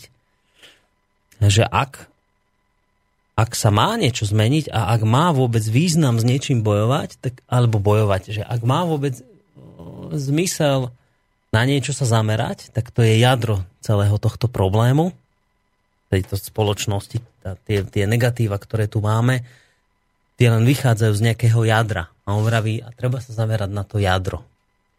No a vraví, a to jadro drieme v nás. V ľuďoch. Treba sa zamerať na vnútro a dokonca na témy, ktoré tu chcete, chcete riešiť aj vy. Čiže, čo tým chcem na záver povedať, že samozrejme môžu to niektorí ľudia vnímať ako, že bláboli duchovné a to je nič a to vypínam. No možno nakoniec prídete na to, že tie také, také témy, ktoré máte pocit, že veľa menia, že sú veľmi dôležité, tak nakoniec prídete, že cez ne nezmeníte nič a že nakoniec sa budete musieť ponoriť do týchto tém, možno ktoré sa tu riešia. Lebo to je presne ako s tým umením, ktoré sme dnes rozoberali. Môžete kľudne stráviť zvyšok života nad nadávaním na to, aké tu máme škaredé budovy, aké to tu celé umenie o ničom, aké sú tu hrozné zhovadalé klipy. Alebo potom máte možnosť pochopiť, ale to sú v takých reláciách, ako je s pánom Lajmonom a pánom Mišovie, že to je vlastne len preto, lebo my sme takí. Že to z nás vyrastá. A ja verím, že tieto témy budú práve o týchto tém, respektíve tieto relácie budú ďalej pokračovať na tieto témy, čiže ich považujem za veľmi dôležité a to teraz nechcem, aby ste sa zlákli, len vás tak chcem o, jemne poťu, po, potlačiť k tomu, aby ste pochopili, že máte veľkú zodpovednosť a verím, že sa je teda zhostíte s odsťou. Takže sa teším na tieto témy. A ešte nám povedzte asi takto na záver, že, že kedy môžeme očakávať takú nejakú reláciu vašu? Prvú vo vašom podaní. Máte nejakú predstavu uh, zhruba? To závisí od vás. Ja, tak, no dobre, tak, tak kedy, ja to tak vidím o dva týždne. Tak, tak napríklad o dva týždne. Dobre. To a zároveň sme sa bavili tu ešte traja všetci s pánom Mišovi aj s vami, že to poviem to nahlas, že, že, že by nám bolo veľmi smutno, keby sme už s vami sa nemohli v nejakej relácii takto Ale stretnúť. Tak ja vás navštívim niekedy vo výročnej. Takže, že by sme boli veľmi radi, keby sa stalo, že raz za čas sa takto traja opäť zídeme a budeme hovoriť o, o hodnotách a o tom, čo sme prežili Raz za čas si dáme bilančnú reláciu. Bilančnú, áno, kde budeme opäť takto všetci. A ja by som veľmi rád poďakoval jednak vám za tú dôveru, že tu môžeme chodiť, pretože chápem, že sme na tenkom ľade, ak hovoríme o duchovných hodnotách a dneska je veľa toho zvráteného náboženstva. Takže za túto vašu dôveru, za poslucháčov, za to, že ste moderátor, aký ste a považujeme vás za, za špičku. Ó, ďakujem veľmi pekne, to ste zlatí. Ktorej podstatná ja časť ja je ešte asi... skrytá pod hladinou, vydržte to ešte. Pustím tú, hudbu. Nie, ešte, ešte to vydržte. Počkajte, aj telefonát. Musím osobitne... Zdvihnúť, ja už musím zdvihnúť telefonát, no, lebo niekto nám volá, máme. tak musím zdvihnúť telefonát. Dobrý večer. Dobrý večer. Sme teraz online vysielaní alebo offline? Online. Ste teraz... Jo, pardon, pardon, zavolám... Dobre, tak to, tak po, to bol potom planý poplach. Tak nič, pokračujte ďalej v týchto krásnych slovách. Ešte by som sa chcel poďakovať pánovi Mišovie za to, že vlastne do tejto relácie tejto zostave prichádzal a že bol oporou tejto relácii vlastne aj, aj mne, aj napriek tomu, že mi možno ústa idú niekedy viac, ako by bolo potrebné a že sme vlastne mohli prežiť aj spoluposlucháčmi v tejto zostave tie chvíle, ktoré sme prežili. Takže budem sa tešiť na zase ďalšiu spoluprácu v nejakej podobe. A mám ešte nejaké drobné minútky, tak skúsim tak ešte poslucháča. Ja neviem, že či to nie je ten istý. Dobrý večer. Áno, je to ten istý, z Handlovej ešte sám. Ja z Handlovej, no a tak ale nie je ten istý, čo teraz volal, ale trošku ten istý, nie, nie, ale iný, no. Tak, tak. Ja by som chcel pánovi Lajmovi zaželať v jeho ďalších reláciách veľa úspechov, pretože rád ho počúvam a rád mu oponujem. A vy, Boris, mi tam budete dosť chýbať, pretože vaše rozpýtavajúce otázky, ktoré idú na telo, sú dosť také, ktoré, ktoré evokujú a vyvolávajú vo vašich hostoch odpovede, ktoré by možno ani ináč zo seba nedostali. No budete ma musieť zastúpiť, nedá sa nič robiť. Ja vám verím, že to zvládnete a že práve preto, že veľmi rád pána Lajmona počúvate a dokážete s ním niekedy aj nesúhlasiť, takže vždy zavoláte a že mu áno, teda... Dúfam, že áno. No vidíte. A, a, a držím palce aj pánovi Mišovi, ktorý, ktorý vychádza samozrejme z úplnej inej problematiky a teším sa aj na jeho vstupy. Tak, ďakujeme veľmi pekne. Toto bol milý telefonát na záver. Majte sa pekne do počutia. No tak vidíte, už tu máte hneď prvého oponenta do budúcna. My ste si potrebujeme veľa práve. My ste tak, si nemysleli, to, že to budete aby, mať jednoduché. Hláste sa oponenti. A čím vás bude viacej, tým lepšie treba ich tu riadne zamestnať, týchto pánov, ktorí budú ďalej pokračovať v tejto relácii, lebo naozaj najideálnejšie je to tak, keď, eh, keď ne, viete, že teraz som si, no nechcem si kopnúť, tak nepoviem to presne tak, ako by som to povedal, ale existujú rádia, kde hneď ako sa začne relácia, už je všetkým jasné, kde je pravda. A už si len hostia potvrdia, že je to takto. A to nie je dobre. Lebo, lebo my každý vychádzame z nejakej osobnej skúsenosti, osobnej výchovy, z nejakej, uh, nejakého osobného vzdelania. A to nás môže dosť ako deformovať v tom konečnom názore a práve preto je veľmi dobre, keď tu zaznie aj protistrana, protinázor, aj hlboko nesúhlasiaci poslucháč. Je len naozaj dôležité, aby to všetko bolo v intenciách nejakej konštruktívnej kritiky, ak už teda nejaká zaznie ale tá kritika je veľmi dôležitá, aj, aj, ten, aj tá schopnosť nesúhlasiť s tým, čo sa hovorí, lebo aj, to aj vy po, iste potvrdíte, že to človeka v konečnom dôsledku posúva ďalej. Takže to je taký aj odkaz pre poslucháčov. Naozaj počúvajte týchto dvoch ľudí, alebo koľky tu budú. A keď budete mať pocit, že s nimi chcete zúfalo nesúhlasiť, tak volajte a zúfalo nesúhlaste, lebo im tým v konečnom dôsledku pomôžete. No a e, na záver, no už ako by to inak vyzeralo, ako by sme si nezahrali na záver vás, pán Lajmon? Dáme si pesničku, ktorú ste nám vybrali, to je nejaká novinka? To je novinka, ale ešte bude, ešte bude trochu doladená. Ale ešte, dá sa počúvať. Ste nám sem donesli taký polo tovar? N- nie je to polotovar, ale je to jedna z verzií. Takže... Dobre, tak ideme si po, po, vypočuť jednu z vašich verzií. Ja sa teda veľmi pekne lúčim s vami.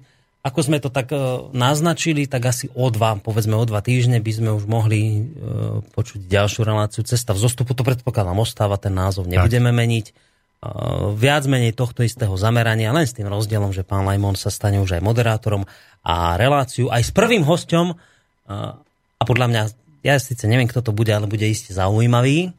A mám taký trošku pocit, že aj sme ho tu už niekedy mali, ale to sa všetko dozviete z našej facebookovej stránky tak oplatí sa počúvať a aj volať a verím, že to bude fungovať ďalej.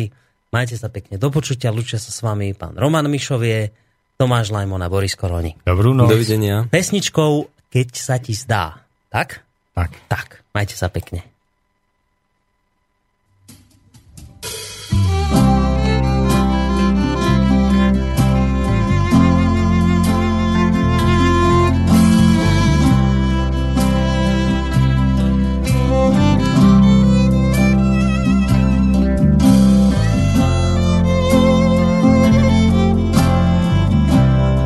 Ti vietor prašných ciest do očí piesok skúša vmiesť, keď sa ti zdá, že kráčaš sám. V ústrety tým dialavá. Keď sa ti zdá, že letíš sám, ako vták kúrlivým výšinám. V srdci ak lásku nádej máš, všetky tie búrky s úsmevom prekonáš. Nebo zas náhle nádherné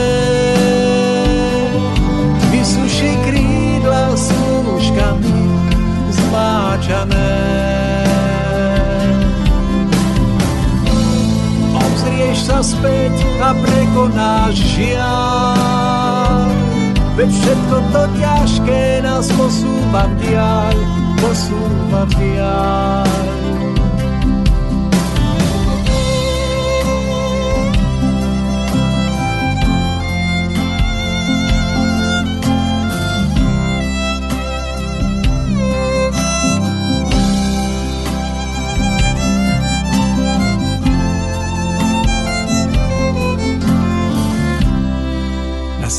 List vo váze kvet.